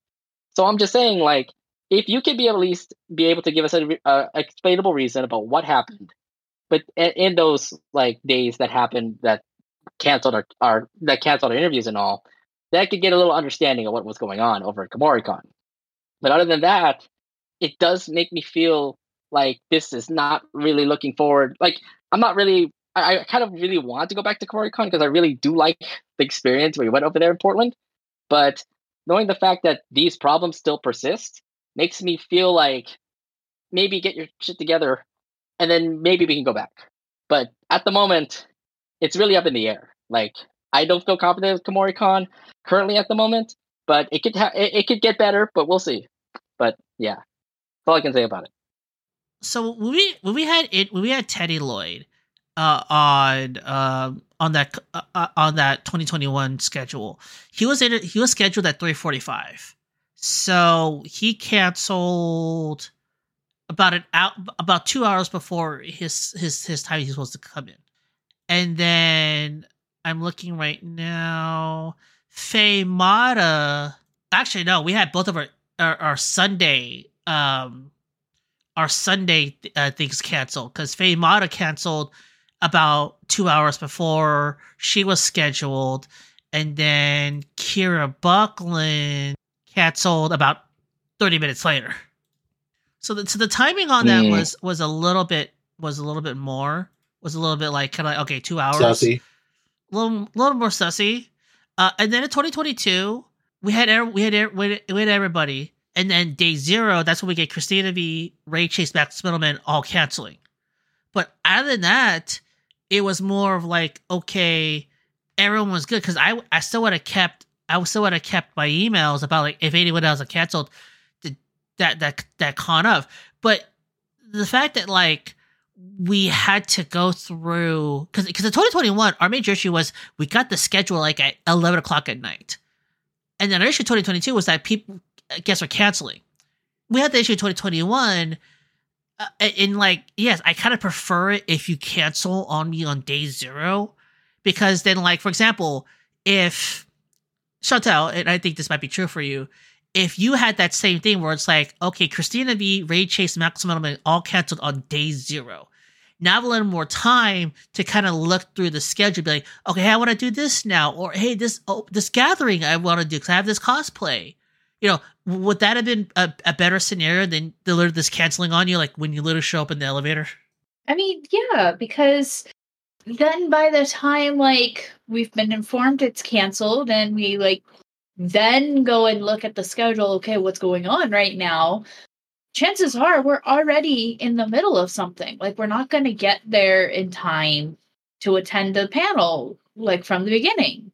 And I'm one of those like I, I don't want to be one of those people walking into a panel halfway through, opening the door, everybody turns to look at you. So like I don't know, it just makes me feel very uncomfortable. Oh. And not knowing in advance means I can't figure out what I want to do. Yeah, definitely. And I and I can I can definitely understand stand it from that angle. Especially this is your even, first time going to come Even if it was like the previous years where it was two hours notice, that's still enough time to look at the thing, go, okay, we need to be in panel room A for this thing in an hour. Okay, so we have enough time. But like everything just feeling so last minute, it made it hard to really plan my day. No, I get it. Yeah. So Christina Vee was supposed to interview about eleven thirty. She cancels out. And then Ray Chase cancels. He was we supposed to interview him right after Christina Vee. So that frees up about about an hour. We did interview Adam McArthur, uh, and then Max Mittelman cancels at five o'clock. So you gotta remember, around that time, after we interview Adam McArthur and we go back up to the room, that's when we notice all the issues in registration. So it was like that time frame was like, okay, we go downstairs, we figure everything out heavy handed. We go through the animated mystery panel, which was great. But the fact that we didn't have, you know, we didn't have that uh, 5 p.m. interview kind of helped out a little in terms of planning. And, and, and I get it, Chantal. Like not knowing in advance really throws things off because even for me, I was like, okay, all I really got to do is do these interviews, record so and so, do a cosplay shoot and interview, you know, uh, the Kumori attendees. But if 2022 happened the same way that 2023 happened, and all of a sudden everyone just cancels, I'm like, what am I supposed to do now? And and, and I and I get it, and it, it's unfortunate that it happened while you were there for your first time as press, and it, and, and I'm gonna kind of move into like kind of my final point now, which is, uh, for 2024 they have announced their dates, and the dates for 2024 is a lot more favorable when it comes to not being during Thanksgiving. Uh, next year, the, the event will be held November 8th through the 10th. It's going to be the same place, the Oregon Convention Center, and the Hyatt Regency Portland. Uh, this is also get the announcement that Kikuo and JYB will be guests of honor. So for uh, next year, I think we talked about this during our preview podcast or like a podcast before. Uh, but those dates are a lot more favorable. That's kind of more what we were in tune for in 2022, where it's like, okay, I can have, you know, 7th, 8th, 9th, 10th, and then maybe have the entire week off. And then, you know, kind of have two work, two, two, two weeks of work and then do uh, Thanksgiving. Part of me feels like I want to do a run back and kind of like just right this ship one last time but part of me is just like, do I want to, knowing everything that happened, it's like, do I really want to hand, uh, go through this? Do, like, do any of you guys want to go through this ever again? I, I, I don't want to. None of you guys, none of you guys should. Unless you guys just none of us, no, none of us. I was gonna say none of us want to like go no, through what uh, Jeriko and Chantal had to go through this yeah. this year. I just hope, like I said, I just hope, like I said, I just hope, like I said, this year like gets by, and next year they improve from what happened, what what happened from this year. Just because all the mistakes and all these dropped interviews, it just really looks bad on them. So I- I'm just hoping that they would fix their mistakes, and next year would be a whole lot better. My feedback is: Would I want to try and do press again? Yes. The parts of it that I was able to do, I did enjoy, and I would like to have a better experience to base it on. However, me going back to school for the next couple years, Kumori is not going to be on that list. It's in, right in the middle of a school semester. I'm not going to be able to attend, even as an attendee. So it kind of makes me sad that the one convention that I've really enjoyed in the past, I'm not going to get to go to for a couple years. Attending, attendee or press, regardless. And it's just kind of like it's a sour note to leave on. Yeah, I oh that that's that's definitely a bummer. Like, Oof. yeah, yeah, that's like, like school doesn't play around. I can't sacrifice yeah. that. Yeah, school school doesn't fuck right. around the way I look at it, guys, like I I've missed the last two years. I really, really, really wanted to be there this year, but then I look at it like, wait, did I really miss anything this year? Given what happened, might have dodged like, a bullet. that and, and yeah. that's and that's that might be the big takeaway here is that you know for us three that didn't go, you know we saw it as soon as Taylor didn't show up on the list. I'm like, okay, something's really going on here. And then I see all of this, like I, I again, I I know Ryan, you're saying that I would be totally pissed off, and and again, like if I were up there, like I I'd be you know trying to be calm and controlled, you know, be very um you know be very you know professional, but at the same time, give me a fucking rage room because I just want to kick shit. Because I'm like, why why what the hell is going on? And and again, we can't put any of this on the press team. They did everything they could in the powers to, to right the ship.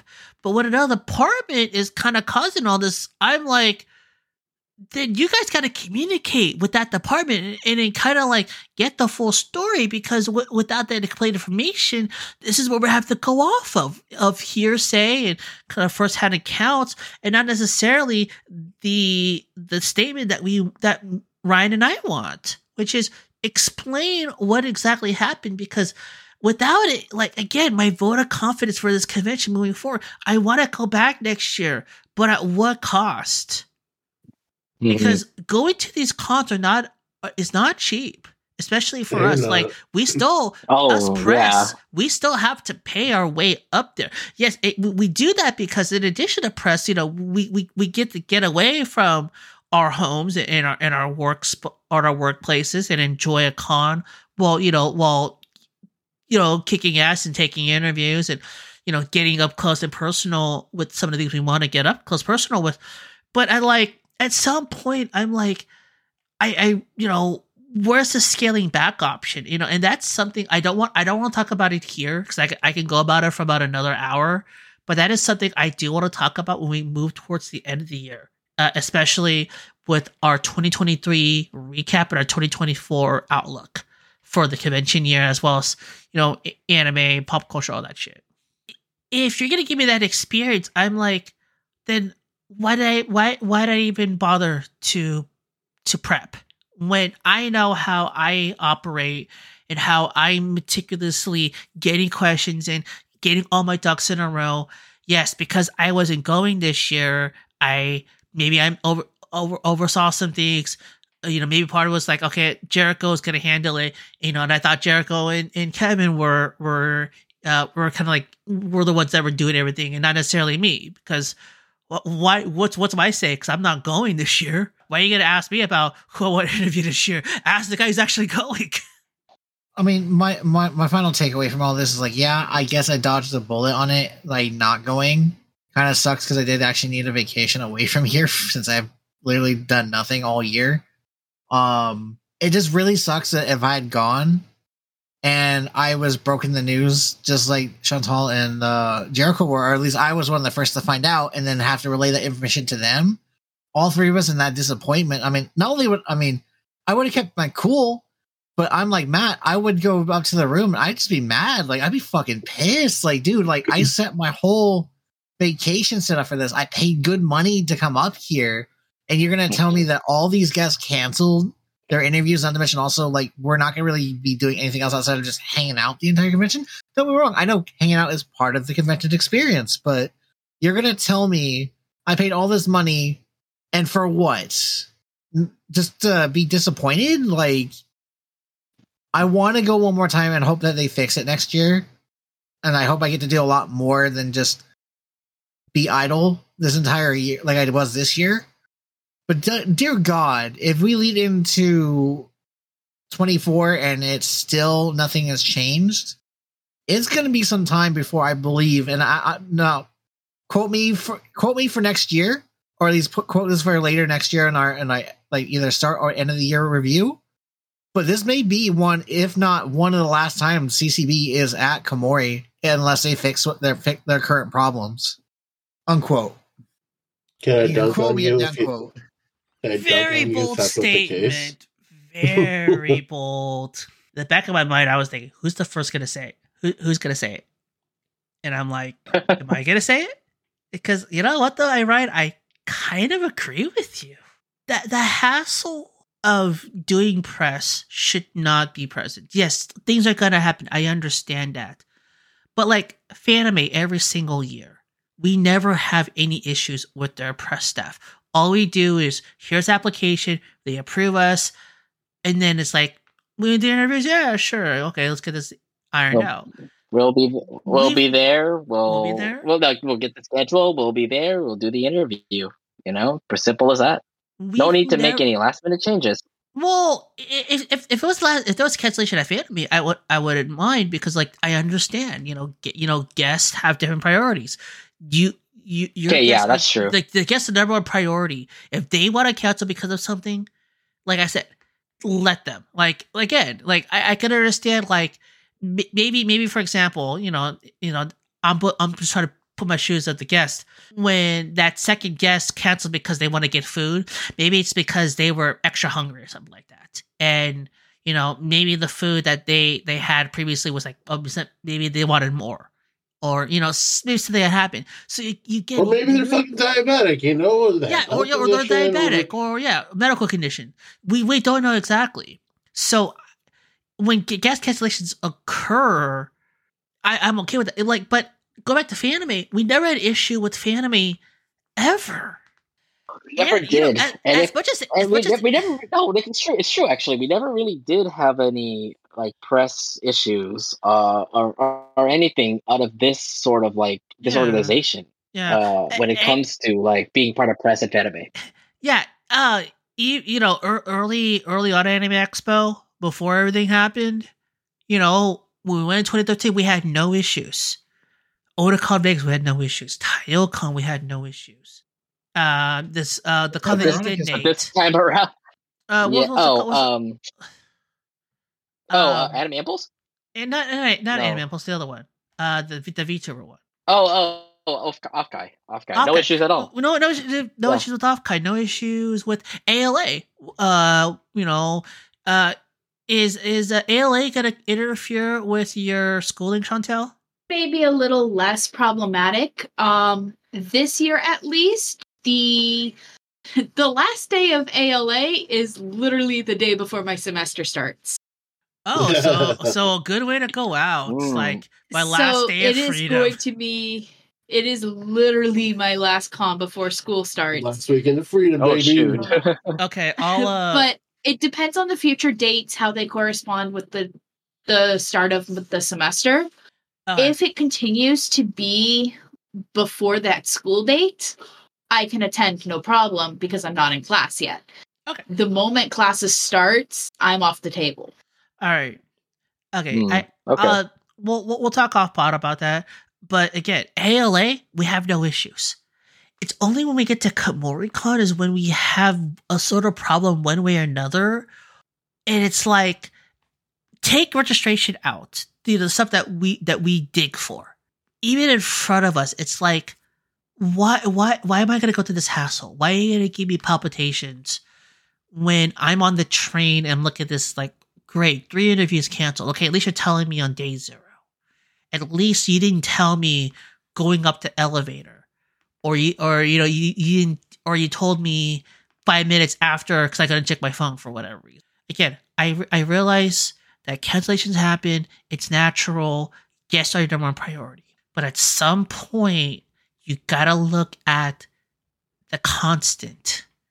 And for some reason, Kumori might be the constant. And you may have to look at what you're doing. So you think it's a systems issue, a processes issue? I, I, I, I, I think there needs to be a solid look at how they operate things. Mm. Just even even if it's just like making sure we have all our ducks in a row, kind of like how we're gonna do. You know, moving forward, you know, when it comes to such like Kumoricon next year, because then now I realize what my own operations need to be.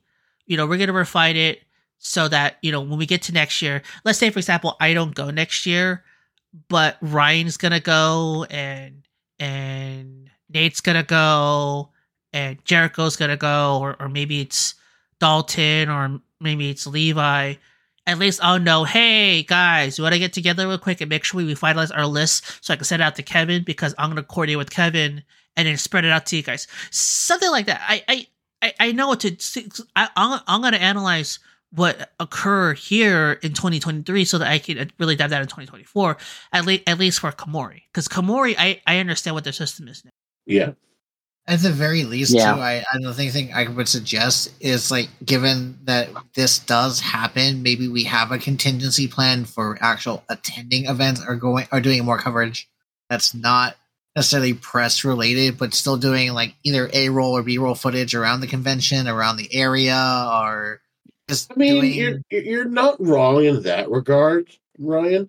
But at the same time, you know, considering it was just me and Chantal, it was hard to carry the camera around to do a lot of just even trying ran- to be random, random right. interviews or B roll or anything. This is why it, we're. It was this awkward. Is why we need, like, a crew, like to have like a group of people. Yeah, because like if it's a one, because if it's a one or two man team, like you know between me and Chantal or me and Johnny, you know we can only do so much with what we got. But if it's like you know if we give me three or more, I think we can you know that's a lot more feasible you know? It's just and you know to actually think about contingencies like that. But when you're on your own like that it's just hard. Well i mean if we can get a schedule in advance and then get our press schedule in advance too or to the point where maybe we don't we have like at least an idea if there is at least a cancellation we have a plan b to go to or an event that we can go to as a plan b is what i'm more more along the lines of what i'm getting at I I think also I think also too it, that that sounds great on paper, you know, but you know things change because like initially like on that Friday, the first day after we did everything, and it was like so heavy handed. We were like, we're looking for a panel. It was so happy that we actually were looking at this panel for the anime murder mystery. We're like, oh, let's go to that because it was like right on our time frame. It's something we've been eyeing.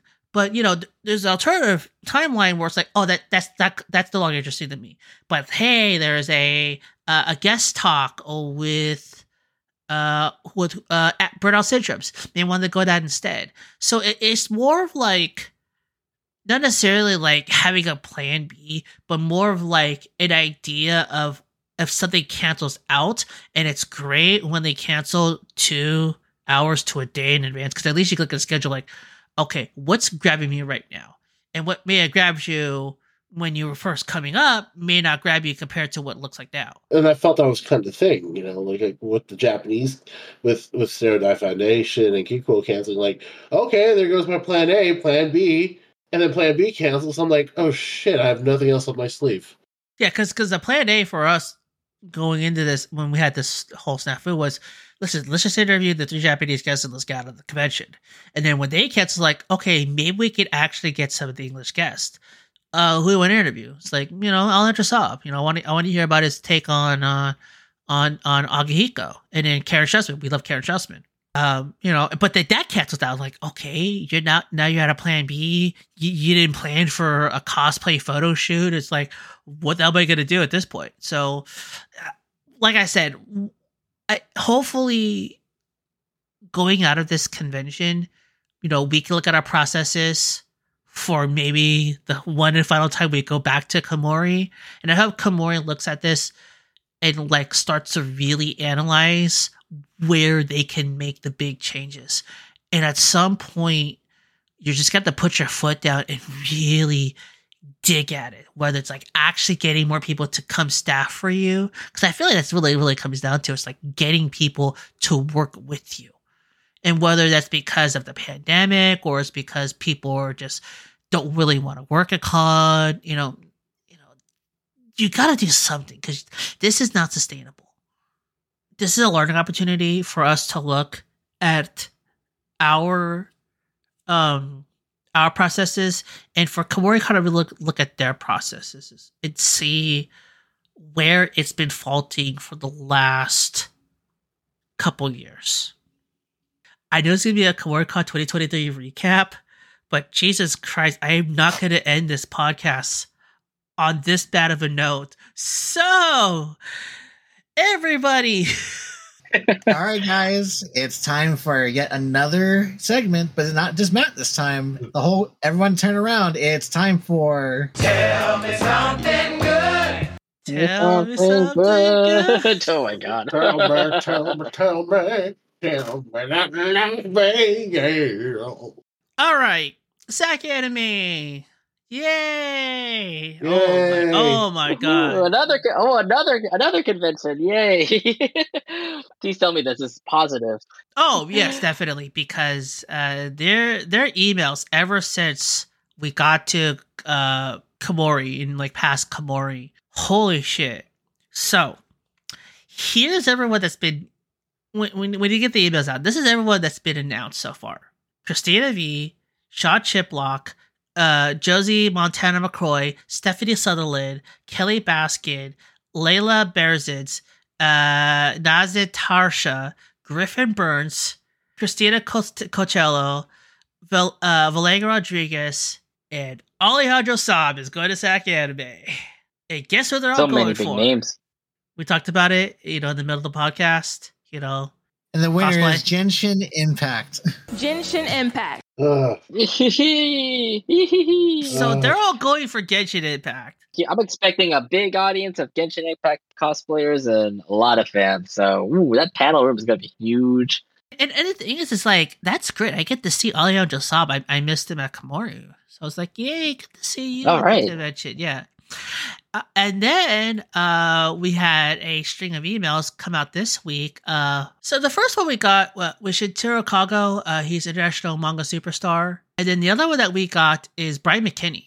So he he has worked on uh, Batman Beyond, uh, Invisible, Star Trek Lower Deck, Scooby Doo, Deathstroke, Knights and Dragons, uh, Batman versus TMNT, The Rise of TMNT, DC Superhero Girls, Batman versus Two Face, Justice League Action, Ben 10, um, Static Shock, The Batman, Justice League Unlimited. He, he's worked out a whole bunch of uh, of American animation uh, stuff. Uh, the other, and then the second one came out um, is uh, Richard Horvitz. Uh, he's probably being billed for Helluva Boss, but he's also um, Invader Zim, uh, Billy from the Grim Adventures of Billy and Mandy.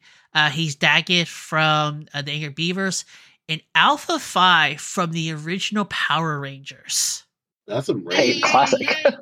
wow. Uh, he's he's also worked on uh, Psychonauts, uh, Ratchet and Clank, uh, Destroy All Humans, and Skylanders. So that that's a big name. And then um, today, th- th- this shocked me. Uh, so we have Erica Lindbeck. Uh, she's going for Helluva Boss, but she's also been in Demon Slayer, My Academia. She's Futaba, Persona 5. And then we have uh, Bryce Pinkham is also going for Helluva Boss, primarily as an uh, American stage, screen, and voiceover actor. He uh, on stage, Bryce is was well known for the originating the role of uh, Monty Navarro in the Tony Award-winning production A Gentleman's Guide to Love and Murder, and then he's, he was actually nominated for a Tony, Grammy, and a Drama Desk uh, Drama Desk Award. So he, he's he's he's got some um he's got some uh, weight uh, on on his uh, on his resume. And then this one hit me, Brandon Rogers, and I was like, wait a minute, where have I heard Brandon Rogers before? And then I was like, oh, that Brandon Rogers. You know the one where it's like really crude humor. Fuck! We're four hours late for this goddamn bullshit! Samantha, wake up! We're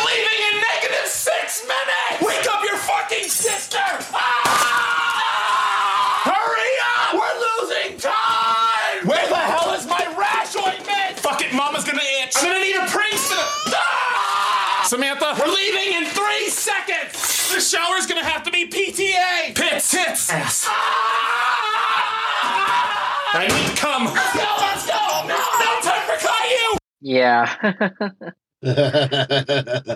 oh, yeah. Oh my god.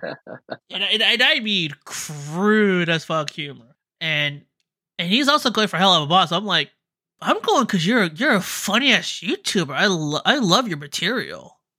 So we have a stacked lineup going to SacAnime, and we're mm. we're about a month and some change away from it. Also, ALA two. Uh, I have not seen any stuff from ALA. Actually, has any has anime um ALA? Uh, let me let me let me bring it up. Let me bring it up. I can get some announcements here. Um, but, uh, but we can, we can, oh, you are okay. Um, but yeah, I mean, um, ALA did bring up a couple of guests from there. Um, I, I think I should have like uh, put that on. Uh, wait, okay, yeah, I, I, I have the guest here. Uh, I, I, think we'll uh, we'll go through this probably not necessarily next week because next week is gonna be our um our preview for the game maybe it's the same. I was gonna say maybe the same time when we do the. I don't know. well, I, I'm gonna I'm probably gonna do it. Uh, probably not this upcoming podcast. Maybe not the one after because the, the one after will just be all about the game awards and then maybe, mm-hmm. maybe like that second to last podcast, we'll then we'll do, we'll dive into ALA. Like, because like for example, Shibuya Kaho is going back to ALA, and I think at this rate, Shibuya Kaho is a, uh, right. a household name for ALA. He's gonna be an. I think he's gonna be a standard, yeah, just because he's been there like what for two straight years now. So yeah. this is I just third really year hope her DJ skills have improved since the last time. oh man. Um, no, I've been, I've been seeing the footage. yeah, so uh, Caitlin Glass, uh, Tara Sayats, Carl Walgreen. So there's, yeah. there's a lot. There's a lot. Uh, I, I, gotta I gotta look through here. Uh, but I think we'll dive into ALA at some point because I I do because I, I feel like we are gonna go to press for ALA. So mm-hmm. I, I, I do want to give ALA its due. It is probably going to be probably in December. Uh, so, so when we do that, so yep. uh, well, so all right. Well, thank God for the good news, and they gotta have that saving for a rainy day. so I didn't really. some more good news from around the around the around the. uh There'll be some more good news from all of us, you know. I mean, it can't be just this SacAnime all the time. Yeah, but but it's. I mean, I already, I already, I already did bring out, I already did bring out ALA, so I least oh, ALA. Uh, I guess I could share know. this, um, or well, or more than that. Okay, more like yeah. that said it, but anyways, yeah. go ahead, Marco. So I got a friend of mine who, um, let's say, you know, I won't say close friend, but a friend nonetheless. Uh, he's actually helping to work a new uh, hentai convention in San Diego. Hey. Oh, shit. oh shit! Oh shit! Called uh, Hentai Matsuri. Supposed what? to take, yeah, supposed to take place from Friday, June fourteenth to Sunday, June sixteenth next year, next summer at the Sheraton Mission Valley San Diego Hotel. Uh, details are a little sparse right now, but it's supposed to be um, three days of degenerate fun for this 18 plus anime convention in San Diego, California. Uh, it will feature three days of programming, panels, entertainment, and more, celebrating hentai mature art forms. This will be a secure, inclusive, and educational space for open-minded people looking to meet other like-minded people. This event will have a no tolerance policy for harassment and other non-consensual violations. Brought to you by the creators slash producers of Fangia Con, San Diego Anime Con, and Anime Land. So at least they got some cons under their belt. That's the good thing. I guess I can bust out my old panel about uh you know basic sex ed and you. but yeah, uh, if y'all want to get tickets, they're doing some pre-sale shit. It's for sixty nine dollars. Sixty nine. Sixty nine. Yeah. And where is this at? San Diego. Where exactly in San Diego? Uh, Mission Valley. Okay, I'll, I'll I'll look it up. All right, Ryan. What do you, you have any good news for us? Uh, well. Tell me something good. I finally got away from the main place mall. I'm now uh officially in the Mission V shops at Mission Viejo as far as GameStop goes. So any of you guys in the area, come say hi. If you listen to the blog, I'd greatly appreciate it. Still trying to get out of the storage unit, but at the very least, the room is coming along very nicely. uh actually have shelves again, and it was kind of nice to hear my PlayStation 4 and my my 64 actually boot up and actually still work.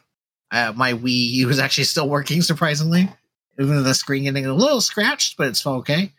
Uh, outside of that, as far as anything else goes, the computer got a bit of an upgrade lately, thanks to Clark. I got a bit of a. I traded my old RAM for some second generation DDR5, and it's 4,000 megatransfers faster. And this EK uh, pump res I have in here is actually going is actually going away back to Clark, and I'm going to a Corsair pump res coming up this upcoming week when I get a chance to go see Clark. So, as far as anything else, good news. Um, Sony is getting their just just comeuppance because they're charging way too much uh, for their games in Europe. But I mean, that's kind of bad news. But at least they're getting their comeuppance. So, eh. Oh, hey, who's excited for The Last of Us 2 remake? Yay! God damn it, that, that's bad news. And even more original owners have to pay ten dollars to upgrade to the PS5 version. Fuck you. Boo. Respectfully, Matt. Fuck you. Oh, okay. So, I'm sorry. Okay, you know what? Let's make it good news. Persona 5 Tactica is actually a really damn good game. Oh yeah. Oh yeah. Tactic is a yeah. really damn good. And now pre-ordering was good too. Now I will say though, Tactica, I think it's kind of good. It's actually not like a direct port. It doesn't play exactly like XCOM, so you're not gonna have like Joker run up to an enemy with 85% hit accuracy that misses. I like how attacks hit no matter where you are, just depending on like your angle and you know like what the effects are gonna be. Because because yeah, it, you don't have accuracy, but now you have to deal with a lot more like with like status ailments and kind of like using your personas in battle. So I, I really like Tactica. I need to get more into it um, uh, because I was gonna get into it, and then certain things happened uh, during uh, KomoriCon weekend, uh, which I'm kind of glad that I didn't go for different reasons beyond what's been happening with me so far. Uh, but you know, I enjoyed Tactica so far. I, I'll dig into it. I really like the new character Erina. I think she's really cool. Although, if you really think about it, it's kind of like there's this there's this meme going around. It's like like these like these new versions of like Persona Five. They have really cute girls, but also old. Really have to end good news like that, man? Come yeah, because because like because okay, you have like your point. Well, because remember, it's, it's not it's not about you know about you know uh Sophia, Erina, and Kasumi. It's about Zenkichi, Toshiro, and uh Homeboy Doctor. It's like you know, eh, you know, get rid of the girls, embrace the old men. I'm, I'm gonna go use the bathroom. I'm out. Uh, like, see you guys. I'm just totally right. just gonna walk out. yeah, yeah. Hey, would you yeah, want just... an older man to caress you and tell you how tell you everything's okay? How dare you, Ryan? Um, I guess on some last good news. Um, the Nendo that Matt bought for me like a long time ago for my birthday, being Ren, uh, actually got signed by Kana Ueda. So thank you, Jeriko, that that got signed. You're fucking oh. welcome. Oh, nice. Sweetness. All That's right. good. You know, I think the good news has washed over, so I think it's time for us to get the fuck out of here. I want to thank you all for listening to this episode of the CaliCon Blogcast. If you like what you heard, you can follow us on Podcast, Spotify, Google Podcasts, wherever you listen. Last and Nate, you're the fucking problem, and Matt, fuck you.